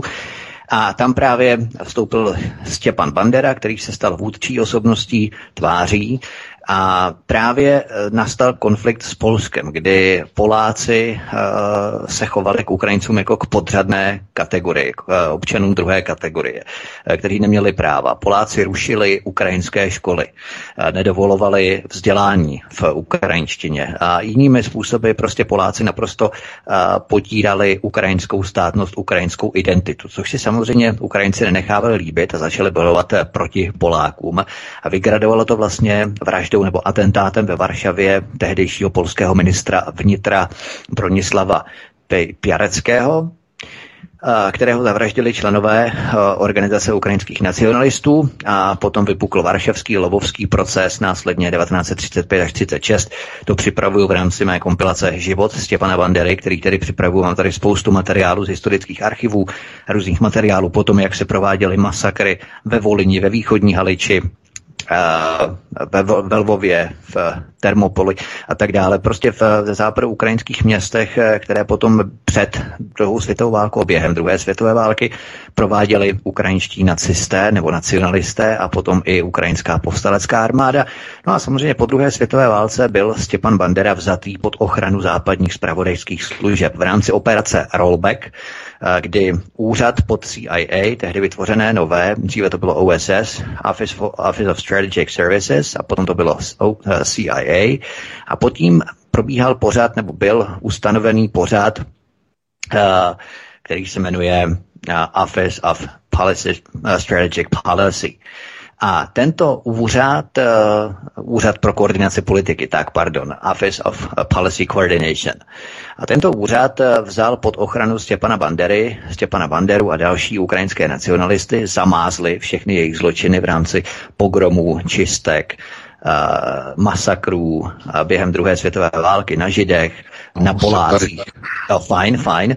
A na Češích z Volině a potom v rámci operace Rollback američané vzali Stěpana Banderu pod ochranu. Byl samozřejmě vzatý pod ochranu jak britské MI6, tak pod americkou CIA, respektive uh, Office of uh, Policy Coordination pod CIA. No a samozřejmě v roce 1959 na něj byl spáchaný atentát přímo v Mnichově, kde žil pod identitou Stefan Popr. Chystám samozřejmě k tomu e, pořad e, a tak dále. Ale VK, já se tě ještě zeptám v rámci Ukrajiny Evropské unie. Myslíš, když ho naštívili, když Volodymyra Zelenského naštívili tři osoby z Evropské unie, Mario Draghi a další, další lidé z Evropského parlamentu, Evropské unie, Evropské komise, tak uh, mu nabídli výměnou tedy za to, že se stáhne, respektive, že začne vyjednávat mír s Ruskem uh, přípravu na členství do Evropské unie, což by tady byla tragédie naprostá, protože ten, uh, řekněme, co se bude odehrávat na západní Ukrajině potom, až válka skončí, tak to bude tragédie, přesně bude pod palci různých gengů a vlivových sfér a tak dále, to bude úplně tragédie. Ale myslíš, že výměnou za to, že Volodymyr Zelenský couvne, tak mu nabídli přípravu na členství v Evropské unii? Mohlo to být třeba i tak? Ano, ano, to je třeba si ještě rozebrat. Uh, Zelenskému, o tom mluvil mimochodem Macron uh, už vlastně minulý týden, uh, já nevím, co opravdu jako pokrývat úplně všechna témata, všechny výroky politiků, ale Macron mluvil o tom, že Ukrajina musí být stabilizována, musí být na Ukrajině mír, než se začne reálně jednat o jakémkoliv eh, členství v Evropské unii. To znamená, že musí být, eh, on mluvil doslova o mírovém urovnání konfliktu na Ukrajině. A to, co momentálně prosazuje Zelenský skrze své loutkovodiče, že z Ameriky, eh, tak to rozhodně k míru a k mírovému urovnání nevede, ale kijevský Reichstag se snaží o vyřešení otázky na Donbasu vojenskou cestou nemírovou, vojenskou. A tohle to už není, není žádoucí. A z jakých důvodů jsem právě říkal v našem pořadu teď před hodinou, eh, že eh, ekonomika Evropy začíná se hroutit. A když se hroutí ekonomika, padají vlády. A tihleti všichni Macronové a všichni e, Šolcové a všichni Dragiové a další nechtějí, aby jejich vlády padly kvůli tomu, že válka na Ukrajině rozbije evropskou ekonomiku kvůli sankcím na Rusko, když se ukazuje, že náhrada za ropu a plyn zkrátka nikde ve světě není a nebude. To jsem vám před chvíli vysvětloval. Není a nebude. Nejde o to, že by byla drahá, to by byl nejmenší problém. Kdyby ten plyn někde byl, kdyby ropa někde byla, jenom by byla kapke, jak se říká, předražená, to by nebyl problém. To by nebyl problém. Ale problém je v tom, že ta inflace je tažená tou obrovskou vzrůstající cenou v důsledku nedostatku na světovém trhu. Nedostatek. To není kvůli tomu, že někdo by si řekl, tak já tady mám obrovskou zásobu ropy a plynu, ale já pořádně nakasíruju. No samozřejmě, že oni můžou takhle uvažovat, ale to není o tom, to není ten pravý důvod. Ta obrovská e, masa nárůstu Eh, té ceny je právě kvůli tomu, že je nedostatek, že obchodníci na těch burzách přeplácejí a přebíjejí své nabídky. Tady je malý balíček objemu ropy, co my nabízíme. A teď je tady 50 e, eh, obchodníků na burze. A každý ten balíček chce. A teď v té, v té burze je dražba. A přeplácejí. tolik a tolik a já přidám tolik a tolik a tolik. Je to tržiště, je to, je to dražba. Chápete? Objem toho plynu, té ropy, je omezený. Není pro všechny. Takhle je to třeba pochopit. Není pro všechny. A kdo měl ropu a plyn pro všechny? Rusové. A politikům to začíná velice pomalu, pomalu, těžko docházet teprve ve chvíli, když mají demonstrace před úřady vlády. Ano, to je konceptuální tupost. E, takže takhle je třeba na to odpovědět. Máme 2056 výtku bylo to všechno z, z analytické ano, části. Ehm, dáme si teď nějakých 8 minut, Petr tam vybere nějaké dvě, tři písničky, aby to bylo aspoň na 8 minut a, a pustíme se potom do telefonických dotazů. Přesně tak, milí posluchači, takže se připravte. Já vám ani nebudu doporučovat, abyste se nažhavili, protože žavého počasí, letního počasí má venku víc než dost, takže spíš se ochlaďte, aby jsme měli trošku chladnější hlavu k pokládání dotazů. Já myslím, že všechno podstatné bylo řečeno a přijde řada na vás, pokud jsme si třeba na něco nespomněli, anebo třeba máte informace nové, které byste nám chtěli v kratším formátu, prosím, předestřít nebo předložit v nějakém minutovém až dvouminutovém formátu maximálně, aby se dostalo na co nejvíc z vás, protože je potřeba, abychom dali prostor maximálnímu počtu z vás, protože vždycky je tolik lidí, kteří se nedovolali a vždycky nám píšete, já jsem se nemohl dovolat, co mám dělat. Zkoušejte to prosím, ale hlavně buďme trpěliví a hlavně buďme ohleduplní k ostatním, aby se dostalo opravdu na co nejvíc z vás. Takže Petr Václav ze studia Mikart vám sdělí po písničkách telefonní číslo, na které můžete pokládat vaše dotazy. Od mikrofonu vás zdraví Vítek a naším hostem, hlavním hostem dnešního pátečního večera jako tradičně je šéf redaktor alternativního zpravodajského portálu Ironet.cz, pan VK. Hezký večer. Prosíme, pomožte nám s propagací kanálu Studia Tapin Rádio Svobodného vysílače CS. Pokud se vám tento nebo jiné pořady na tomto kanále líbí, klikněte na vaší obrazovce na tlačítko s nápisem Sdílet a vyberte sociální síť, na kterou pořád sdílíte. Jde o pouhých pár desítek sekund vašeho času. Děkujeme. Tak jsme si zahráli. No a nastála hodina e, interakce. Pro vaše dotazy je teď momentálně prostor. Stačí zavolat na telefonní číslo, stačí se dovolat na telefonní číslo 774 139 044 v podstatě sem do mm, našeho studia. No a mm, Vítek společně s vedoucím kolotoče pochopitelně eh, zareflektují, zareagují. Takže telefonní číslo jsme si řekli.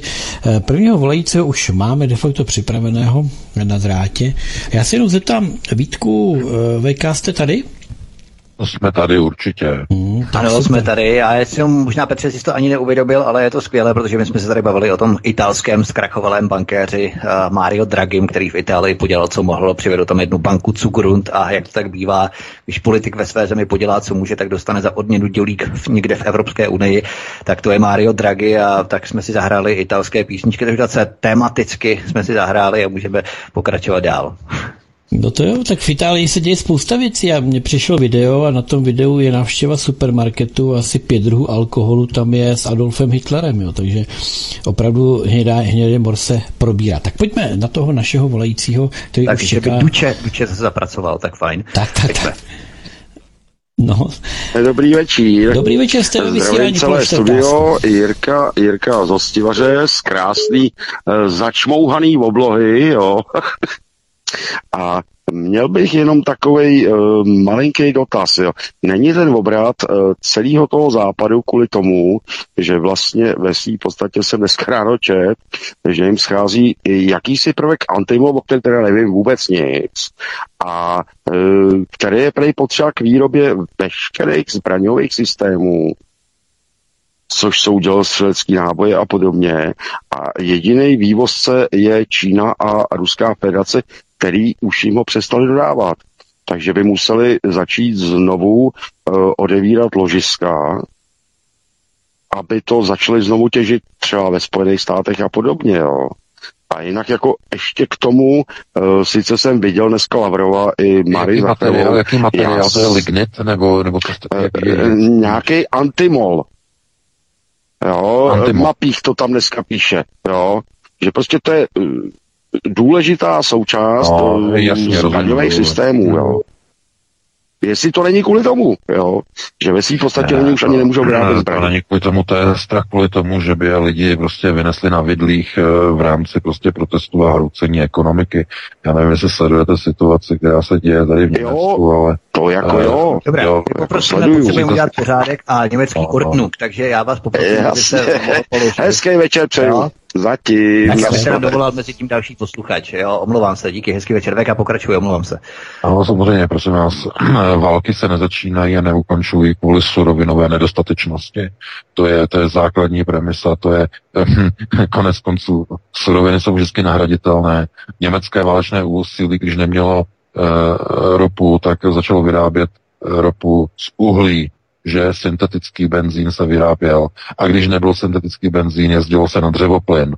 Takže kdo, kdo chce vést válku, vede ji a nevymlouvá se na nedostatek surovin. Tohle to, co momentálně uh, vidíme, eh, je uh, naprosto zjevné. Před dvěma týdny, no vlastně už před třemi, že se něco stalo. Něco nevýdané. 99-letý pán Henry Kissinger, prediktor, globalisticky vystoupil a vyslovil se proti pokračování válce na Ukrajině. Všichni se zděsili, co se to děje. A to, byl, to bylo to vystoupení ve Washingtonu, ve Fordově nadaci. Výstřel číslo jedna. Běhly dva týdny, a ne teda dvě, dva týdny, myslím, šest nebo sedm dnů to bylo. E, a to samé vystoupení mělo v Davosu, kde dokonce odpálil tu věc, že e, bude muset Ukrajina zřejmě zvážit nějaké územní ústupky a tak dále. No spadly hodiny ze zdí úplně všude. Ale co se stalo? Bylo ně, několik dalších dnů a najednou začali politici Spojených států obracet. Biden začal obracet. Najednou Evropská unie začala obracet. Protože to, co rozhodne prediktor, to, co rozhodnou globalisté, je svaté. Přesto nejede vlak.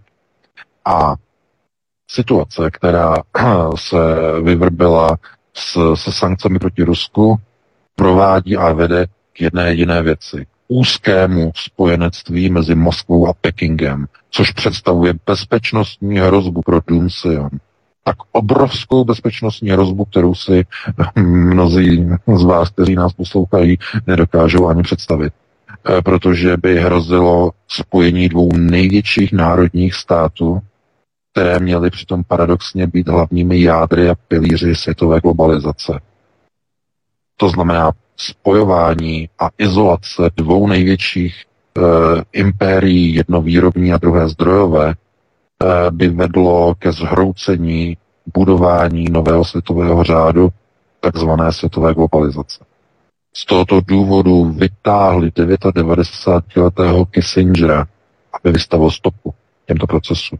A proto všichni ti pikolíci, všechny ty holky Evropské unie najednou prostě sedli na vlak a jeli za Zelenským najednou Eman, že jo, teď myslím Emanuela Macrona, najednou prostě Scholz a Draghi a najednou jedou Zelenskýmu dávat mu rozumy a domlouvat mu. Chápete? Z tohoto důvodu. To nemá nic společného s, nedostat- s nějakou zdrojovou nedostatečností. Zkrátka, když vytáhli Kissingera, bylo hotovo. Znamenalo to signál prediktora zastavení všech operací, které do té doby vedli američtí bratři. Takže takhle bych na to odpověděl a pustíme se do dalšího volajícího. Dobrý večer, jste ve vysílání, položte otázku. Zdravím Vítka a pana VK, slyšíme se?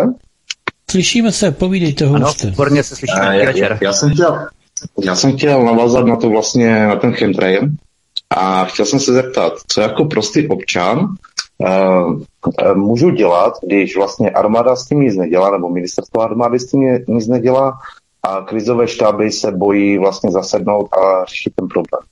A kdo vlastně za celým tím chemtrail stojí? Jestli to jsou nějací sionisté, židové nebo další jiné struktury osob. Co si pán uh, VK o tom myslí? Kontrola. Já děkuji za dotaz, no, já děkuji za dotaz. Tak, Veka, můžeš pokračovat v pořádku. Jo, dobře. No, já jsem o tom mluvil několikrát, to je nošení dříví do lesa. Kontrola počasí je procesem samozřejmě řízení na páté prioritě chemicko-biologické. A o tom jsem mluvil teď druhou hodinu. To znamená, co způsobuje nedostatečná UV prozářenost přes léto povrchu naší planety. No, že přežívá více virů. A je tedy možné provádět procesy řízení na tzv. biologické prioritě, nutit lidi do vakcín, do vakcinačních systémů, do vakcinačních pasů. Albert Bourla, šéf Pfizer oznámil, že už mají nové vakcíny, že se chystají na podzim, to znamená, znovu se budou chystat vakcinační systémy, vakcinační schémata. E, mají připravené proti opičím neštovicím, už mají nové, že to chtějí prostě, že to může být pandemie. Světová zdravotnická organizace začátkem týdne varovala před vypuknutím pandemie opičích neštovic, takže už je to tady. VHO už varuje, už, už, už pije na poplach, mají opět v zásobě další, e, dalšího bubáka, další moribundus, 2.0, znovu už je to tady. Takže eh, všechno tohle je samozřejmě řízení na páté prioritě globalistické, to znamená Doom Sion. Je to naprosto zjevné, takže takovéhle dotazy jsou to je taková, takový ten základ, ta prerekvizita, aby se vědělo, o co se jedná. Takže takhle by na to odpověděl, no a pustíme se do dalšího volající. Já bych chtěl jenom uvést informaci, že já jsem překládal na naší webovou stránku na svobodném vysílači v rámci Facebooku článek na expose.com, kde vyšel článek, kde 23. června, teď za chvíli, bude zasedat VHO v rámci vyhlášení eh, nějaké neobvyklé události na mezinárodní úrovni eh, v rámci eh, opičího moribundu. Jo? Takže no, ano. máme tady přesné datum, jo? kdy to budou vyhlašovat zase další. Takže, takže možná lidé se chystají na dovolený, no jen aby byli nějaký dovolený.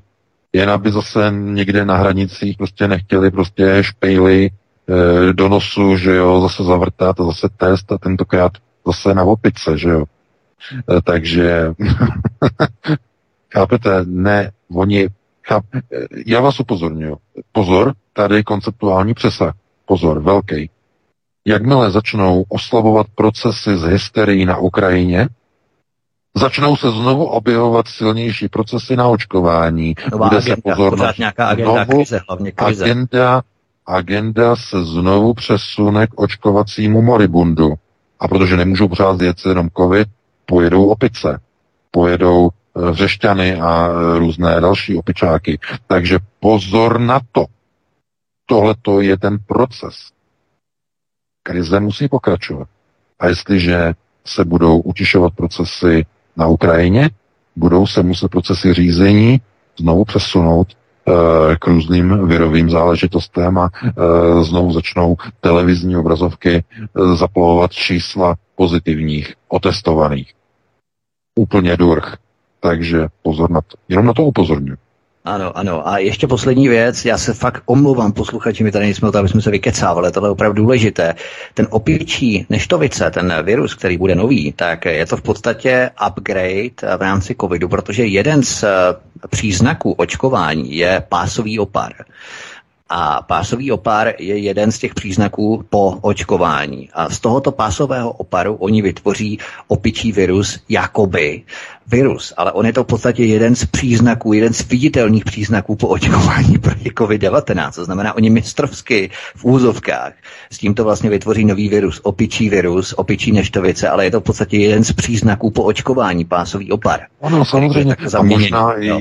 já to ještě zase prodloužím, já se omlouvám, že prostě máme někoho na telefonu, ale možná jste viděli eh, po páté dávce Pfizeru, uh, zpěvák Justin Bieber má ochrnutý obličej Gulie Barré syndrom dostal, má ochrnutý obličej, Jasně, ano, ano, zaregistrovali. Ano. Takže ano, po páté dávce, já jsem říkal, on brzy dožene eh, již zesnulého pana Žirinovského, který měl osm dávek, že měl osm, jenže ten se, ten se očkoval Sputnikem, že jo, uh, Bieber Pfizerem.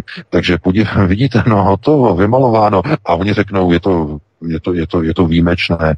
No, výjimečné. Myslíte si, že je to výjimečné, když prostě to je na každém kroku a tady on má pasový opary, tady má ochrnutý obličej, tam za sebou táhá nohu? Takže znovu, lidé, kteří se naočkovali, udělali moc dobře. Vychytali to. Chápete?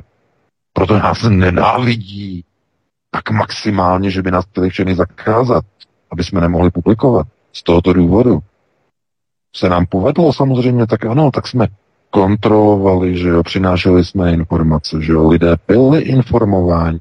A je to neuvěřitelně štvé, že se jim nepodařilo takhle naočkovat více a více lidí, aby mohli mít více ochrnutých obyčejů a více e, pásových opadů a tak dále a tak dále. Chápete? Když se očkujete něčím, co nebylo testováno 10 let v klinických zkouškách, ale pouze jenom 6 měsíců plus minus autobus toho veřejného očkování, tak eh, to znamená, že z vás nejsou pacienti, kteří berou očkovací látku, jsou z vás pokusní králíci, pokusné myši. Protože kdyby to bylo bývalo tak, že by správně je měli testovat po dobu deseti let, tak by to testovali deset let na myších, na opicích, na krávách, na prasátkách e, a potom v poslední té fázi od toho šestého roku do toho desátého by se to testovalo v plné míře na lidech. Chápete? Tohle to oni udělali. A když, když někde mm, prostě někam půjdete a budete si něco podle, budete se stěžovat, že vám něco je, tak oni řeknou, no a vás někdo nutil do toho, vám, vás někdo násilně očkoval, neočkoval, je to váš problém. Jste se sami dobrovolně rozhodli, že si to vezmete a tak je to váš problém. Takhle vám to řeknu. Nikdo vám nedá ani korunu. Hotovo, vymal, vymalováno, e, koukejte mlčet a když si budete stěžovat, tak z vás uděláme pro ruského agenta. Šup. A co? A nic. Chápete? Takhle to mají připraveno. Takže, no, tak. jsme vydali dlouho. No, no, no. Někoho, kdo nám vysí na telefonu, chudák tam už celý. To je hrozný, už jsme hrozný. No. Tak, už nebudeme kecat v pohodě. Chudinka, chudinka posluchačka. Tak eh, dobrý večer, máte slovo. A, dobrý večer. Nevadí, nevadí, ja som vás počúvala aspoň. Pozdravujem vás zo Švedska, Janka zo Švedska. A chcem sa vám prvom rade poďakovať, o, robíte perfektnú prácu, zdravím pána VK, celé štúdio a Vítku, počúvam tvoje programy všetky, väčšinou zo zaznamu, ale keď máš nejaké trojdielne, tak aby som to mala všetko za sebou, lebo sa mi nechce čakať. A mám zo pár otázok. Chcela by som sa spýtať pána VK, Uh, neviem, či pozná pána Kamasa z vydava- vydavateľa časopisu Radix a on hovorí, že v Rusku sa vlastne nastoluje štvrtá priemyslová revolúcia a nový svetový poriadok. Tak či by vedel k tomuto niečo povedať. A ako vidí situáciu vo Švedsku, keďže vieme teda, že to bol taký dobrovoľný režim, nikto nikoho do ničoho nenutil počas covidu, že ako to vidí, čo nás teoreticky čaká a takisto Švedsko není nejak 100% závislé od v podstate sebestačné. A ešte by som vás chcela poprosiť, voláva k vám pani Eva zo Švedska. Ja by som sa sa strašne rada spojila, neviem, či vám môžem poslať o, do mailu neviem, svoj mail alebo svoje nejaké kontaktné údaje, alebo keby mi nejako naznačila, kde by som ju našla, alebo ako sa s ňou spojiť, lebo ja tu nikoho vo Švedsku nemám takého, kto rovnako zmyšľa a strašne by mi to nejak trošku ako psychicky pomohlo, že nikdo je Dobrá. taký, kto rozmýšľa rovnako ako ja. Zkuste Janka, pošlete mi e-mail s vašimi kontakty a? a když mi Eva napíše také mě, tak vám z vás zároveň spojím, předám vám kontakty, není problém. Jo? A, ako povedať či napísať, som nerozumela. Eh, napsat, napište mi e-mail, máte uvedený přímo na stránkách svobodného vysílače ve studiích, v sekci studia, tam e-mail, Super. Jo, tak napište a pokud mi Eva napíše, tak vás dohromady propojím, není problém. Jo? Super, ďakujem krásne. Pekný večer prajem všetkým, do počutia. Tak je zdravím a pošlete nám ze Švédska trošku chladnějšího počasí. A díky. Tak, uh, VK, co jsi, jsi z toho zapamatoval v rámci otázek? Tak snad jsem si to zapamatoval. No, co se týče teda Ruska, tak ano, tam eh, čtvrtá, eh, konec konců. Vladimir Putin byl členem uh, The Young Global Leaders, že? Byl členem ano, ano, ano. Eh, Světového eh, ekonomického fóra. Takže to nás nepřekvapuje. Tam, tam je hotovo. Oni pojedou podle sebe. Měli tam QR kódy, že jo, nebo ještě možná mají, teď nevím. A měli tam očkovací, eh, že jo, Žirinovský, ten na to umřel na selhání jater, že po osmi dávkách Sputniku. To znamená, tam to jede ještě víc. Tam na té páté prioritě jela covidizace ještě víc než kdekoliv jinde. A eh, to, že tam mají jiný, jiný systém procesu řízení, ano, mají, ale kdo kontroluje ruskou politiku? Kdo kontroluje, kdo tahá za opratě v Kremlu? Kočí? Nebo ten, kdo je majitelem povozu? Chápete? Ruský židovský kongres. Hotovo, vymalováno a může e, rozsvítit jolku, že jo, v půlce července, když bude chtít. Ale pravda je prostě taková, že tam je ten Vladimir Putin v roli kočího. Ten vůz patří ale RŽK. A tím je to dané. To je konceptuální gramotnost.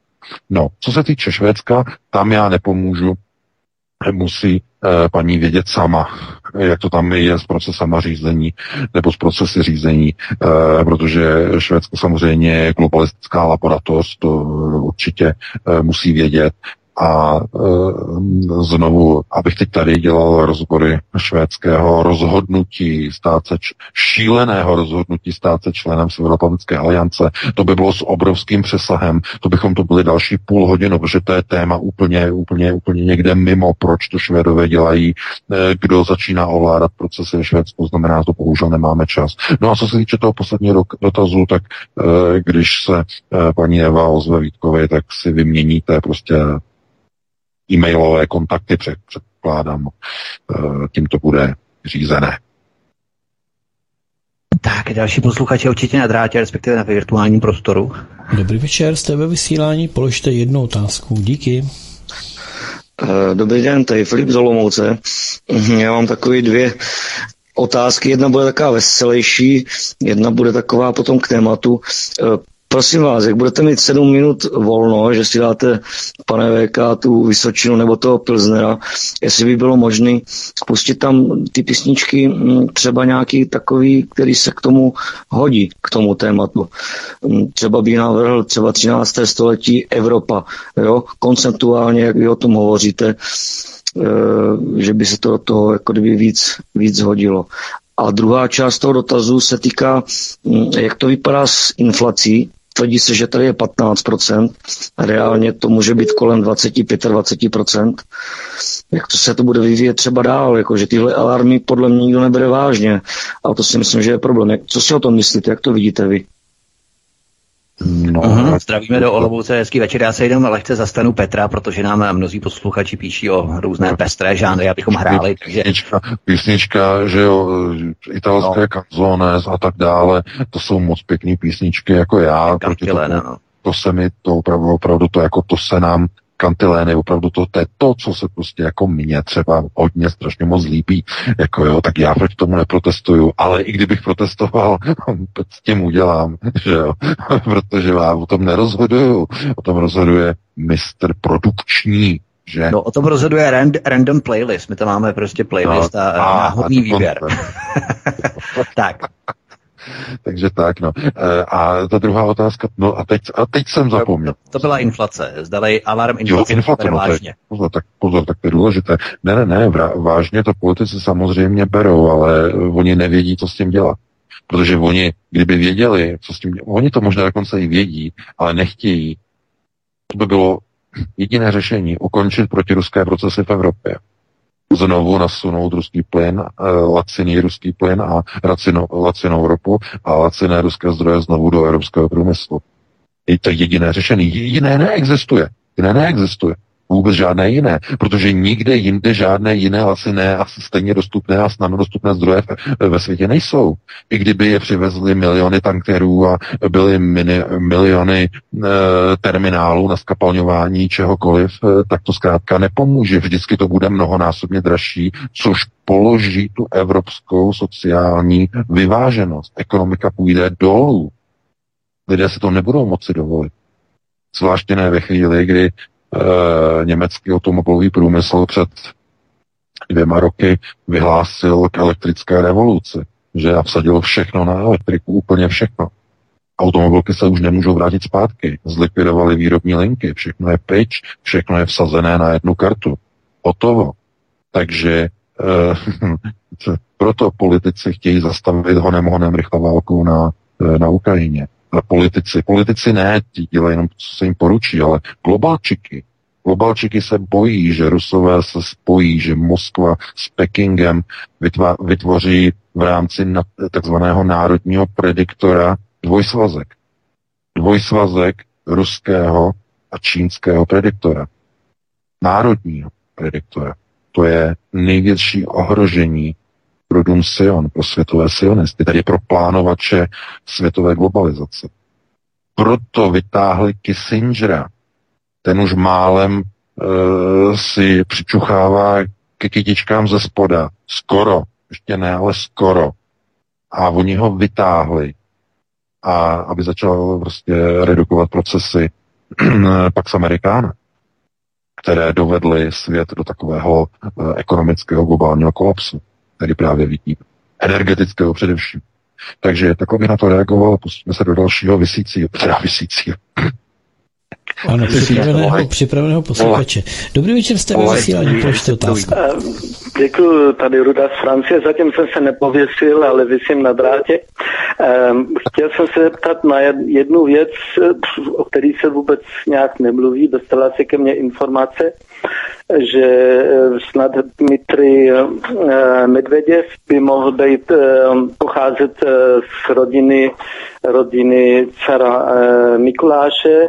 Údajně měl jeho syn Alexej společně se svojí matkou být zachráněný, měl odvezený, být odvezený do Německa, protože Wilhelm II. byl vlastně mm, příbuzný a vlastně, že Medveděv umí francouzsky, umí německy a byl, měl přežít údajně ten, ten Alexej v Jižní Francii, asi v těch místech, kde bydlím zrovna já.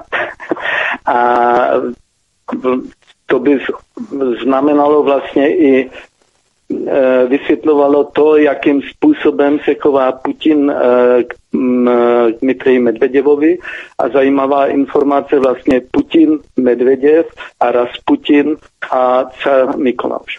Mikoláš. Děkuju.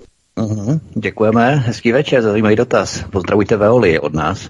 Tak VK, co bys si k tomu řekl? No, propojení, ano, jako je to možné tohle to jde jako hodně hluboko tedy do uh, konceptuálního pozadí šlechtických rodů, především uh, vlastně napojení mezi carským rodem, uh, tedy Romanovců, a jejich napojení na saský, anglosaský rod Saxe Coburg Gotha. Což vlastně, no to není přímo saský nebo anglosaský, je to anglosasko uh, uh, že jo, Holštínsko, že jo, především. No, takže to je, to je komplikované. Zkrátka, dnešní Windsorové jsou, je bývalý, je bývalý rod Saxe, Coburg, Gotha.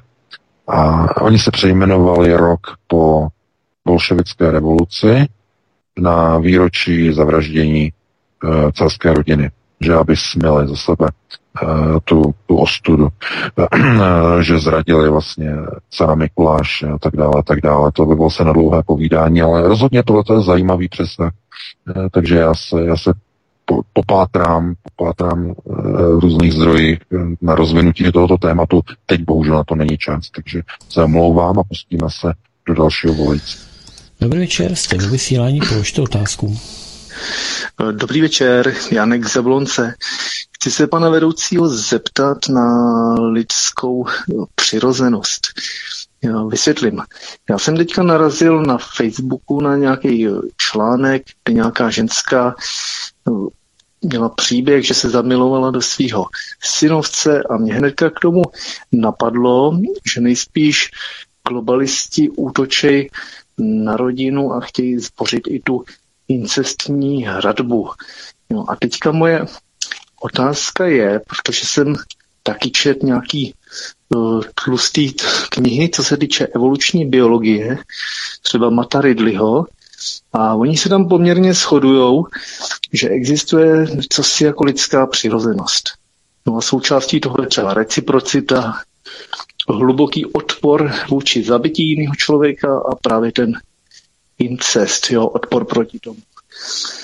A ta otázka směřuje k tomu, jestli eh, si eh, myslíte, že skutečně je toto podstatou člověka nějak zakódováno do genů, a nebo jestli se uh, dá skrze to Overtonovo okno neustále to někam kam si posouvat a nic takového neexistuje.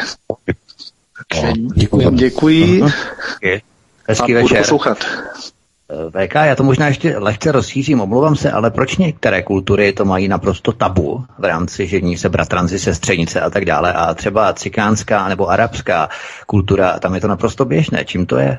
Lidská eh, přirozenost eh, podle Freuda, ale konec konců je podle Karla Junga, je de facto zhmotněním onoho trojmocenství lidského psyche, které je dáno v podstatě egem, super egem a něčím, co se nazývá it. E, to znamená, e, to je v některých českých publikacích se it překládá jako e, druhé obrácené mé temné já, chtíč. Jo? It. A e, co se týče tedy, e, jak tedy e, Junga, e, tak všech tady těch vlastně psychologů, kteří vlastně se dívali na lidskou podstatu, to znamená, z čeho pramení lidská podstata, tak se ukazuje, že jestliže převáží u člověka de facto v tom rozbroji, to znamená, to lidské ego je uprostřed, superego je nastavené tak, co má být správně, to je ta morálka, ta podstata, tedy toho, jaké jsou předpisy, tak na druhé straně je právě it. A podle toho, jak u člověka převažuje eh, tedy síla buď idu nebo superega, tak se mění podstata člověka, jeho charakter. A e, co je důležité? Jung v době, kdy e, se zabýval spolu s Freudem o e, tady ten problém, tak tehdy ještě nebyla zakázaná tématika eugeniky. A Jung tvrdil, že eugenické záření ovlivňuje posun ega buď tedy směrem k idu, anebo směrem k superegu.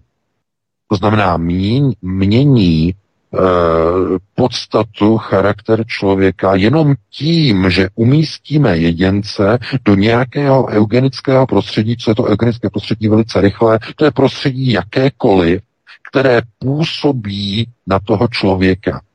To je, jak, mohli bychom říkat, no, prostředí, jakékoliv prostředí. Úplně jakékoliv, trojrozměrné prostředí, jo, zdůrazňujeme. To znamená, jestli je to v nějakém kolektivu, v nějakém městě, na nějaké vesnici, eh, v nějakém koncentračním táboře nebo v nějakém zámku a paláci. Kamkoliv jedince umístíte, aniž byste se ho dotkli, tak po určité době, může to být několik dnů, několik týdnů, několik měsíců, několik let nebo několik desítek let, změní se jeho podstata a charakter jenom tím, že toho jedince jste dali do toho prostoru. To je eugenické záření. A jestliže tedy podle tohoto konceptu, podle tohoto Jungova konceptu, který funguje, jestliže působíte na veřejnost vymýváním hlav o tom, že, že pro choice politika. Dítě ve 12 letech si určí, jestli, jestli se chce nechat přešít na chlapce nebo na dívku, podle toho, jak se cítí, že jo. To znamená LGBTQ++ minus e, proces. Že? A tohleto, když jedete do hlav e, široké veřejnosti a chcete si koupit, já nevím, boty a máte reklamu a tam je to všechno duhový, že jo. A, že jo, všude, roz, rozumíte. Tak najednou ta společnost začíná jakoby přeprogramovávat. A dříve, co bylo tabu, najednou už tabu není. To je ten zmiňovaný overton. A problém je v tom, že v tomhle, když žijete, tak i když uh, de facto vám to připadá jako něco, co je nepřijatelné, vyhýbáte se tomu, tak jenom kvůli tomu, že v té společnosti existujete, že jste v té společnosti, tak to na vás působí. Nepůsobí to na vás v tom smyslu, že by vás to přímo přeprogramovávalo, bráníte se tomu, ale problém je v tom, že nedokážete tomu působení e, se bránit, aniž by vás neovlivňovalo. To znamená, můžete udělat tu věc, že vyhodíte tu televizi z, z okna, e, zablokujete nějaké prostě zdroje, které prostě tohoto propagují a tak dále, tak dále. Ale najednou zjistíte, že to dítě to vidí třeba v té škole, vidí to e, v procesech mezilidských vztahů se svými vrstevníky a to dítě je přeprogramováváno jenom tím, že je v tom prostř- že je tomu prostředí vystaven. Takže znovu, a jak, jakoby odpověď na tu otázku je zjevná. E, ten charakter se dá opravdu měnit. Dá se měnit tím, e, co je hlavním měničem charakteru, to je eugenické záření. Prostor, ve kterém umístíte sebe, nebo e, dospělý člověk tam už se těžko mění některé procesy, ale pozor, mění se, mění se, mění se delší dobu, ale když tam vystavíte tomu působení dítě, tam je to programování mnohem rychlejší.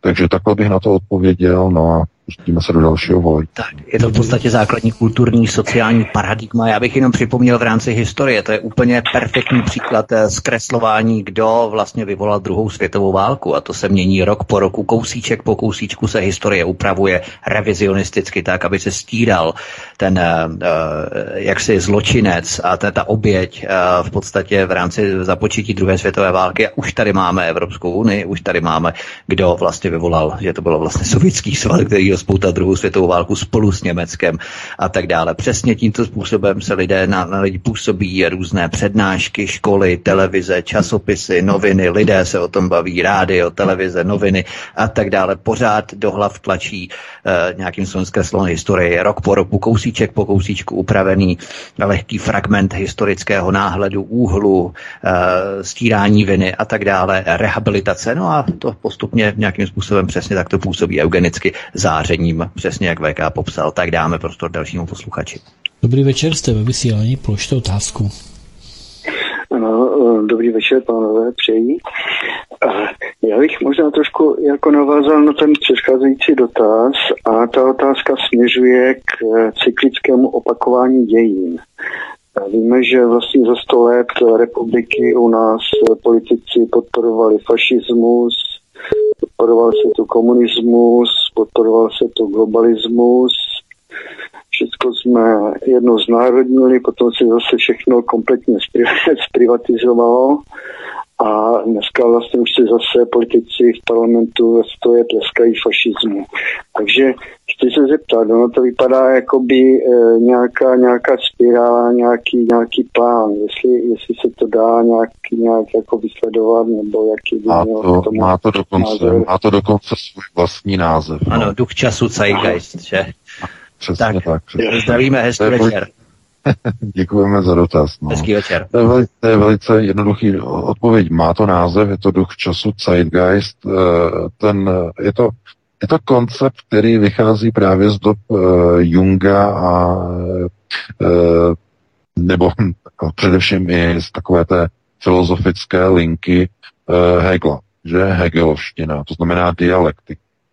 A tyhle ty, dali by se, dalo by se říct, jakoby filozofické přesahy, Eh, vedou zkrátka k tomu, nebo ke zjištění, už tehdy vedly ke zjištění, že e, historické procesy se opakují a Hegel to spatřoval v tom, že něco, co bychom řekli do češtiny, to člověčenství nebo lidství jako takové, neustále se potýká s neschopností poučit se z vlastních chyb, které je odsouzeno duchem času, znamená zeitgeist, neustále své chyby opakovat.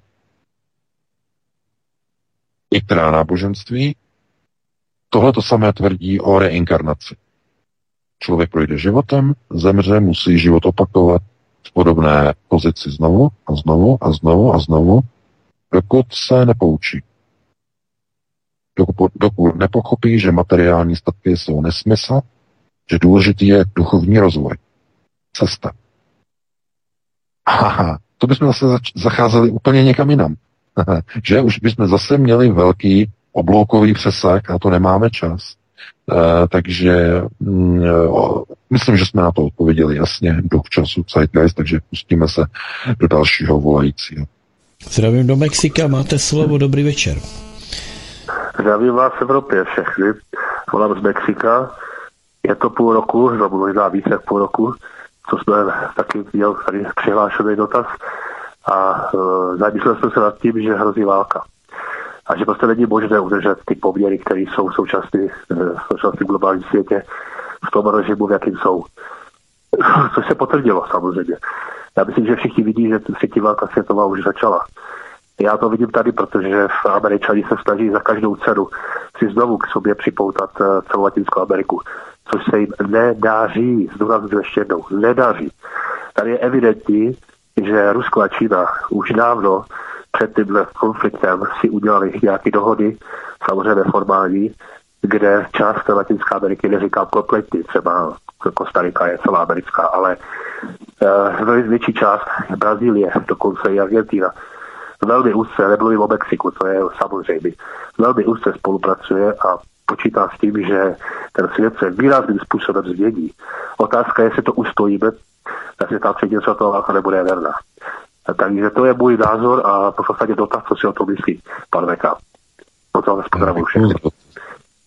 Hezký večer. Děkuji za dotaz. No tak pokud zrovna mluvíme o tématu Latinské Ameriky, tak to je nahrávka, na, přihrávka, že jo, na uh, dlouhý pas.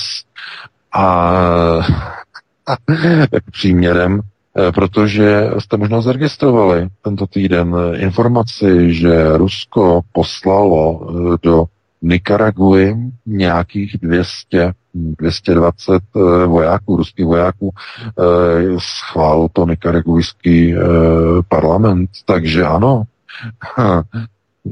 Spojené státy okamžitě alergicky to označili za neuvěřitelnou provokaci. Vezměte si, podívejte se na mapu Latinské Ameriky, Nicaragua, je poměrně daleko vzdálená od americké hranice. Neri, ne, ten, jak se jmenoval, Noriega, že? Diktátor Noriega, Noriega, no samozřejmě, Nicaragua, no. samozřejmě. To, je, A to už to nemá jednou. Niko, nikoho, nikoho to nepřekvapuje, ale podívejte se na mapu, ta Nicaragua je, dalo by se říct, poměrně bezvýznamná, Eh,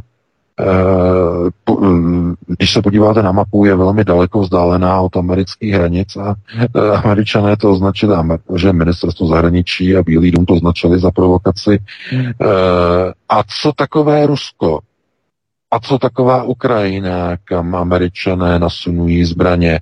To, to, to, je, to je vzduch, a posledních 30 let američané nasunují Severoatlantickou alianci a své zbraně na hranice Ruska. To, to, není, to není provokace?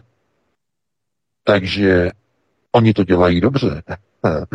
Když akorát bych jenom tomu poznamenal, že, že Nicaragua je dobrá z toho důvodu, že v Nicarague, v Nicaraguji e, mají velké zájmy nejenom Rusové, ale Číňani, kteří tam plánují udělat průplav, že, v Nicaraguji uh, využít Nicaragua udělat konkurenci panamskému průplavu, že? Je pod kontrolou Američanů. Takže tohleto přesně oni, eh, tak tady tohleto je sledováno. Co to je? Znovu zopakovat, co to je? No, když jsou Číňané v Nikaraguji a teď i Rusové v Nikaraguji, co to znamená? No přesně to, před, tím, před čím varuje Henry Kissinger. Vytváření Eh, dvousvazkového konkordátu ruského a čínského prediktora v akci, v přímém přenosu. Takže proto ta alergická reakce z Washingtonu na rozmístění 200 ruských vojáků v Nikaraguji. To je přesně ono. No ale pojďme do dalšího volajícího, pokud máme. Dobrý večer, máte slovo. Položte otázku. No, zdravím, dobrý večer, zdravím všechny ve studiu, to je Pavel Zoškova. Tak se chci zeptat, eh, protože my teďka žijeme v době, jakoby, v, jakoby jsme v dualitě a teď je ten, eh, ten pocit toho mamonu, tak jestli někdy prostě přejdeme do toho, do té jednoty, prostě, že budeme všichni pospolitý a, a prostě budeme si pomáhat a přijde nám za tady věk, tak bych chtěl pana Véka slyšet, jak, jak, jak to vidí, jestli máme šanci no, vůbec. Děkuji, děkuji za dotaz. Hm, hezký večer, to Sokolova, zdravíme. Tak, VK. No, dáme se všichni dohromady. No a přesně o tohleto usiluje eh, Klaus Schwab, který říká, nebudete vlastně žádný majetek a budete šťastní. E, protože pozor, to je to samé. To je v parafrázi, ale to je myšleno úplně stejně. E, o co usiluje Světové ekonomické fórum? No, ustanovení něčeho, co by se dalo nazvat prvobytně pospolnou společností, kde si lidé pomáhali, všechno sdíleli. Že vlastnictví přišlo až poté, po ukončení prvobytně pospolné společnosti. Až poté přišlo soukromé vlastnictví. Što je to značiť? No, to znamená, že globalisté vlastně usilují paradoxně, i když pozor, nenechte se zmílit, ono to je velké chucpe ze jejich strany. E, velká habaďůra. E, jakoby o prvobytně pospolnou společnost, jenom s jednou výjimkou. U té prvobytně pospolné společnosti neexistoval majetek vůbec nikoho dneska, ale to bude vypadat jinak. Veškerý majetek bude vlastnit Dům Sion. A to, co nebude vlastnit Dům Sion, tedy světový globalisté, bude vlastně jejich arcilotr, arci nepřítel ruský židovský kongres. Jinými slovy, eh, většinu planety budou vlastně chazarští a to, co bude Rusko a e, zdrojová základna a některé další země, to budou mít chasičtí. A co gojím? Co obyčejní lidé? Ti budou v té prvobytné společnosti? No, to by těžko fungovalo. V té prvobytně pospolné společnosti platilo, že e, když e, někde vybili zvířata, už tam nebylo nic, tak se zvedli a přestěhovali se jinám, kde bylo více zvěře a potom dva, tři roky žili tam. Potom šli dál. Jenže v dnešní společnosti to není možné. Nemůžete se přestěhovat na, soused, na sousedův pozemek nebo na globalistický pozemek, který vlastní nadnárodní korporace. To vás ochranka zastřelí a vyžene. Takže když, budou, když bude úzká skupina, že elit globálních, sionistických a chasických elit eh, bude vlastnit veškeré majetky na této planetě, tak eh, co ten zbytek těch lidí jak bude realizovat tu prvobytně pospolnou společnost. No najednou zjistíte, že to už není prvobytně pospolná společnost, ale je to otrokářství. Otroci za to, že budou tady něco dělat, tady budou něco pracovat, něco málo, postupně budou nahrazováni robotickými a autonomními systémy a za to, že budou držet dobu a krok, budou dostávat digitální kredity svého nepodmíněného příjmu co to bude za společenský systém? Bude to ještě pořád prvopětně spolná společnost? Ne. Bude to otrokářská společnost. Akorát se tak nebude nazývat. Bude se jí říkat pokročilá rozvinutá společnost, kde nikdo nic nevlastní a lidé jsou šťastní. Osana. Takže já bych opravdu velice, velice varoval před představami, že najednou lidé půjdou do sebe takzvaně, že jako hippies, že jo, že najednou se všichni budou mít rádi. No tak bylo by to krásné, bylo by to úžasné, ale já se obávám, že tohle to vůbec, ale vůbec v plánu na téhle planetě není. Eh, tak je to možná pesimistické, ale bohužel taková je realita. No, tak bych na to reagoval a pustíme se ještě do dalšího volajícího, koho máme na telefonu. Dobrý večer, jste ve vysílání, položte otázku. Ďakujem, zdravím všetkých. A ja sa chcem spýtať, že mne napríklad akože táto doba veľmi pripomína uh, podobenstvo vlastne s Babylonskou výšou, že ako oni tam stavali megalomanskú vec, uh, tú väžu vlastne do nebies, ktorá bola potom uh, zrúcená a že to, ľudia boli rozprašení a každý vlastne tá, začal hovoriť, hovoriť jazykom a že oni si už potom vlastne akože nerozumeli. A že mne táto doba proste príde presne takáto istá, že mm, všetko sa ako keby že rozpadá a že síce my rozprávame tým istým jazykom, ale tie slova majú úplne iný význam, že v dnešnej dobe vlastne ten newspeak a všetky tieto veci, ľudia, keď niečo rozprávajú, tak každý už má proste nejakú svoju predstavu o tom, čo jednotlivé tie slova znamenajú a že v tomto už uh, mám pocit, že sa rozpada spoločnosť, že si nerozumieme. Neviem, som zvedavý na váš názor. Majte sa. Hezký večer. dotaz, to je, to je nahrávka zase, to je na smeč, že jo? E, protože to je přesně to, o čem jsem hovořil nedávno. E, ve společnosti zmizel a už neexistuje dialog. Tedy snaha o hledání koncenzu na základě argumentační tezí. To je přesně to, co chybí dneska všem neoliberálním demokraciím západního světa. Schopnost dialogu. Schopnost vnímat a přijímat, akceptovat a diskutovat s opozičním druhým názorem. Dneska se to nedělá. Dneska je destrukce, deziluze, likvidace jakéhokoliv jiného opozičního názoru. To znamená, dnes je dialog nepřítelem číslo jedna systému těch hlavních elit, systému řízení. Světoví globalisté neus, nestojí, neusilují, mají v paži nějaký dialog, nechtějí dovolit jakýkoliv dialog, není dovoleno. Takže z tohoto důvodu pán má pravdu, je, ale znovu zdůrazňuje to tím, že není zájem o dialog. Ale co je to dialog? Dialog je pilířem demokracie, demokratické společnosti. Svobodné volby, svobodné slovo a dialog jsou tři pilíře demokracie. Tohleto zkrátka, když nefunguje, když jedno z toho nefunguje, tak demokracie jako celek se hroutí. Bohužel vidíme to po sebe. Demokracie se hroutí a místo toho nas, nastupuje něco, co bychom nazvali jako nějakou obdobou liber, liberálního neonacismu. To znamená, je to chuchvalec e, rádoby socialistických liberálních tezí namontovaných na neonacistický kapátek. To je asi nejbližší a nejlepší definice. Takže e, takhle bych na to reagoval a pustíme se ještě do dalšího volajícího. Pustíme se do posledního volajícího, který nám bude určitě poslední. Teď tak prosím dále nevolejte, milí posluchači, vám děkujeme. Příště to zkusme znovu a poslední posluchač. Tak jo, poslední dotaz, máte slovo, povídejte, dobrý večer. Dobrý večer, studiu všem, tady posluchač z Jižních Čech.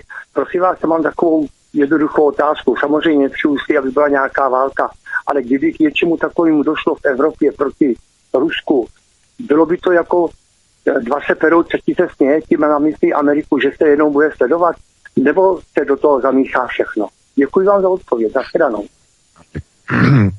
No, já děkuji za dotaz. Odpověď na tady tu otázku není úplně jednoduchá a jednoznačná. A to z toho důvodu, že není jasné, jestli by se Amerika té války účastnila.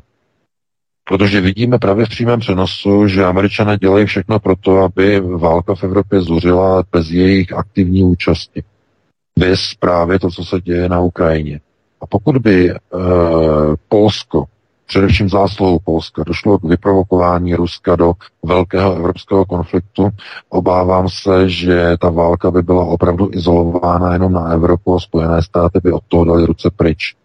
Proto jsem říkal na začátku našeho pořadu, že Poláci to je samý ejchuchu, juchuchu, polšča, polšča a nakonec z toho je raský děl, raský idiot, raský zděs. A uh, oni se nepoučili z historie. Znovu, zeitgeist, znovu. Poláci jsou znova v tom, jsou znova otroky ducha času. Oni se nepoučili. Oni nechápou, že nemůžou mít mír, nemůžou mít rozvoj. Evropa nemůže mít rozvoj, jestliže Evropa a zejména Polsko bude mít nepřátelské vztahy s Ruskem. Je to historicky vyloučené a oni to nepochopili. A znovu a znovu usilují o válečný konflikt s Ruskem. Těm lidem není pomoc. Kdybyste nezjistili, že vlastně oni to nedělají kvůli tomu, že by o tom nevěděli, ale protože uh, oni mají svůj původ, že oni, nejsou, oni nejsou gojiští, že polská reprezentace, oni nejsou gojové. A jsou jejich. Že celá vláda, konec konců Moravěcky, že má původ, že a tím je to dané, zkrátka. Takže to je mnohdy ten duch času de facto trestá ty národy za to, že si nechávají vládnout těmito, těmito elitami, že těmito nasazenými dosazenými zástupci, kteří jakoby neměli vůbec nic společného s tím lidem, který je tam dole, který trpí nejvíc s těmi sankcemi proti Rusku a ten národ si nedovolí odporovat. Jakoby se více starali o své vlastní e, zájmy někde na Ukrajině, než aby se starali o vlastní národy. Jednotlivé politické reprezentace těch států ne mír, ale více a více války, více tělostřeleckých zbraní a granátů na Ukrajinu, více více prohlubování konfliktu a utrpení na Ukrajině. Jako byste neposlouchali polského premiéra, který by měl usilovat o nejvyšší blaho a zájmy polského lidu. Ne, jako byste slyšeli nějakého válečného štváče, jako byste slyšeli Adolfa Hitlera či někoho jiného. Takže Uh, takhle bych na to asi odpověděl. Ehm, to byl poslední dotaz, máme 21.59. No a poslední minutu využiju k rozloučení, takže já se loučím s tebou Vítku, s tebou Petře, se všemi našimi volajícími, se všemi našimi posluchači. Doufám, že se vám to dneska líbilo. No a pokud si najdete čas, tak si nás zase naladíte o 19.30 nebo tak lehce pár minut po 19.30 příští pátek. Opět přivedeme a přinesem nová témata z domova i ze světa. Doufám, že se vám e, tady bude dneska pěkně spát, že jsme neměli zase moc negativní témata, no a e, užijte si víkend a celý příští týden to vám přeji moc a pro tuto chvíli dobrou noc. Já se s tebou taky loučím, VK, mě se moc krásně děkuji za informace, tobě Petře také za vysílání, vám milí posluchači, že nám voláte, píšete, že nás kontaktujete, komunikujeme společně, že se přihlašujete hromadně na kanál Odyssey, na necenzurovanou platformu, která je jediná necenzurovaná nová, velmi progresivní eh, v tom dobrém slova smyslu, nikoli neoliberálně, ale konzervativně progresivně, tak to je trošku divné spojení platforma v rámci necenzurované platformy Odyssey, takže to vám děkujeme a my doufáme, že i když eh, o víkendu budete mít spoustu věcí na práci, mnohem jiných, než poslouchat svobodný vysílač, tak si na nás přece jenom čas najdete a pustíte si nás třeba i ze záznamu tento pořad, ať se budete koupat v bazénu, anebo třeba zavítáte do nějakého vinného sklep, sklípku v podzemí, abyste se schladili a e, osvěžili trochu nějakým tím dobrým vínem, tak si nás musíte stáhnout ve formátu MP3, protože tam není signál, takže internet tam nechytíte, pokud tam nemáte nějak svedený kabelem, což většina sklípků asi nemá tedy. A budeme se tady na vás těšit příští pátek. Já vás jenom ve stručnosti pozvu příští týden v pondělí středa o 19 hodin. Pokud se chcete seznámit s největším izraelským špionem v Americe, tak eh, si určitě pustíte svobodný vysílač v pondělí ve středu 19 hodin. Pokud neznáte jeho jméno, dozvíte se ho právě v tomto pořadu. Pokud to chcete mít jako překvapení, pokud ne, podívejte se na program svobodného vysílače, to jméno se dozvíte a je to 30-letý příběh, velmi dlouhý příběh. Před dvěma lety byl tento špion propuštěný v rámci uh, Donalda Trumpa a jeho milostí, pardonu, pardons, respektive milostí prezidentských, které udělal mnohým špionům a mnohým Izraelcům právě na sklonku svého prezidentského období, čímž uštědřil políček mnohým, kteří doufali, že Donald Trump je jaksi jiný. My jsme samozřejmě dlouho informovali, že takový není. Jsou to velmi zajímavé přesahy, takže určitě si pořád nenechte ujít 30 letou historii největšího izraelského špiona v Americe. Já se s vámi loučím, mějte se krásně, hezký večer, případně dobrou noc a jsme tu s vámi stále. Hezký večer, mějte se. Vítku, VK, díky za pěkný pořad, díky všem, co jste volali, díky všem, co jste se nedovolali a přesto jste nestratili zájem o ten pořad. Já vás pozvu eh, za studio Midgard, tak já vás pozvu zítra od 17 hodin společně s Markem.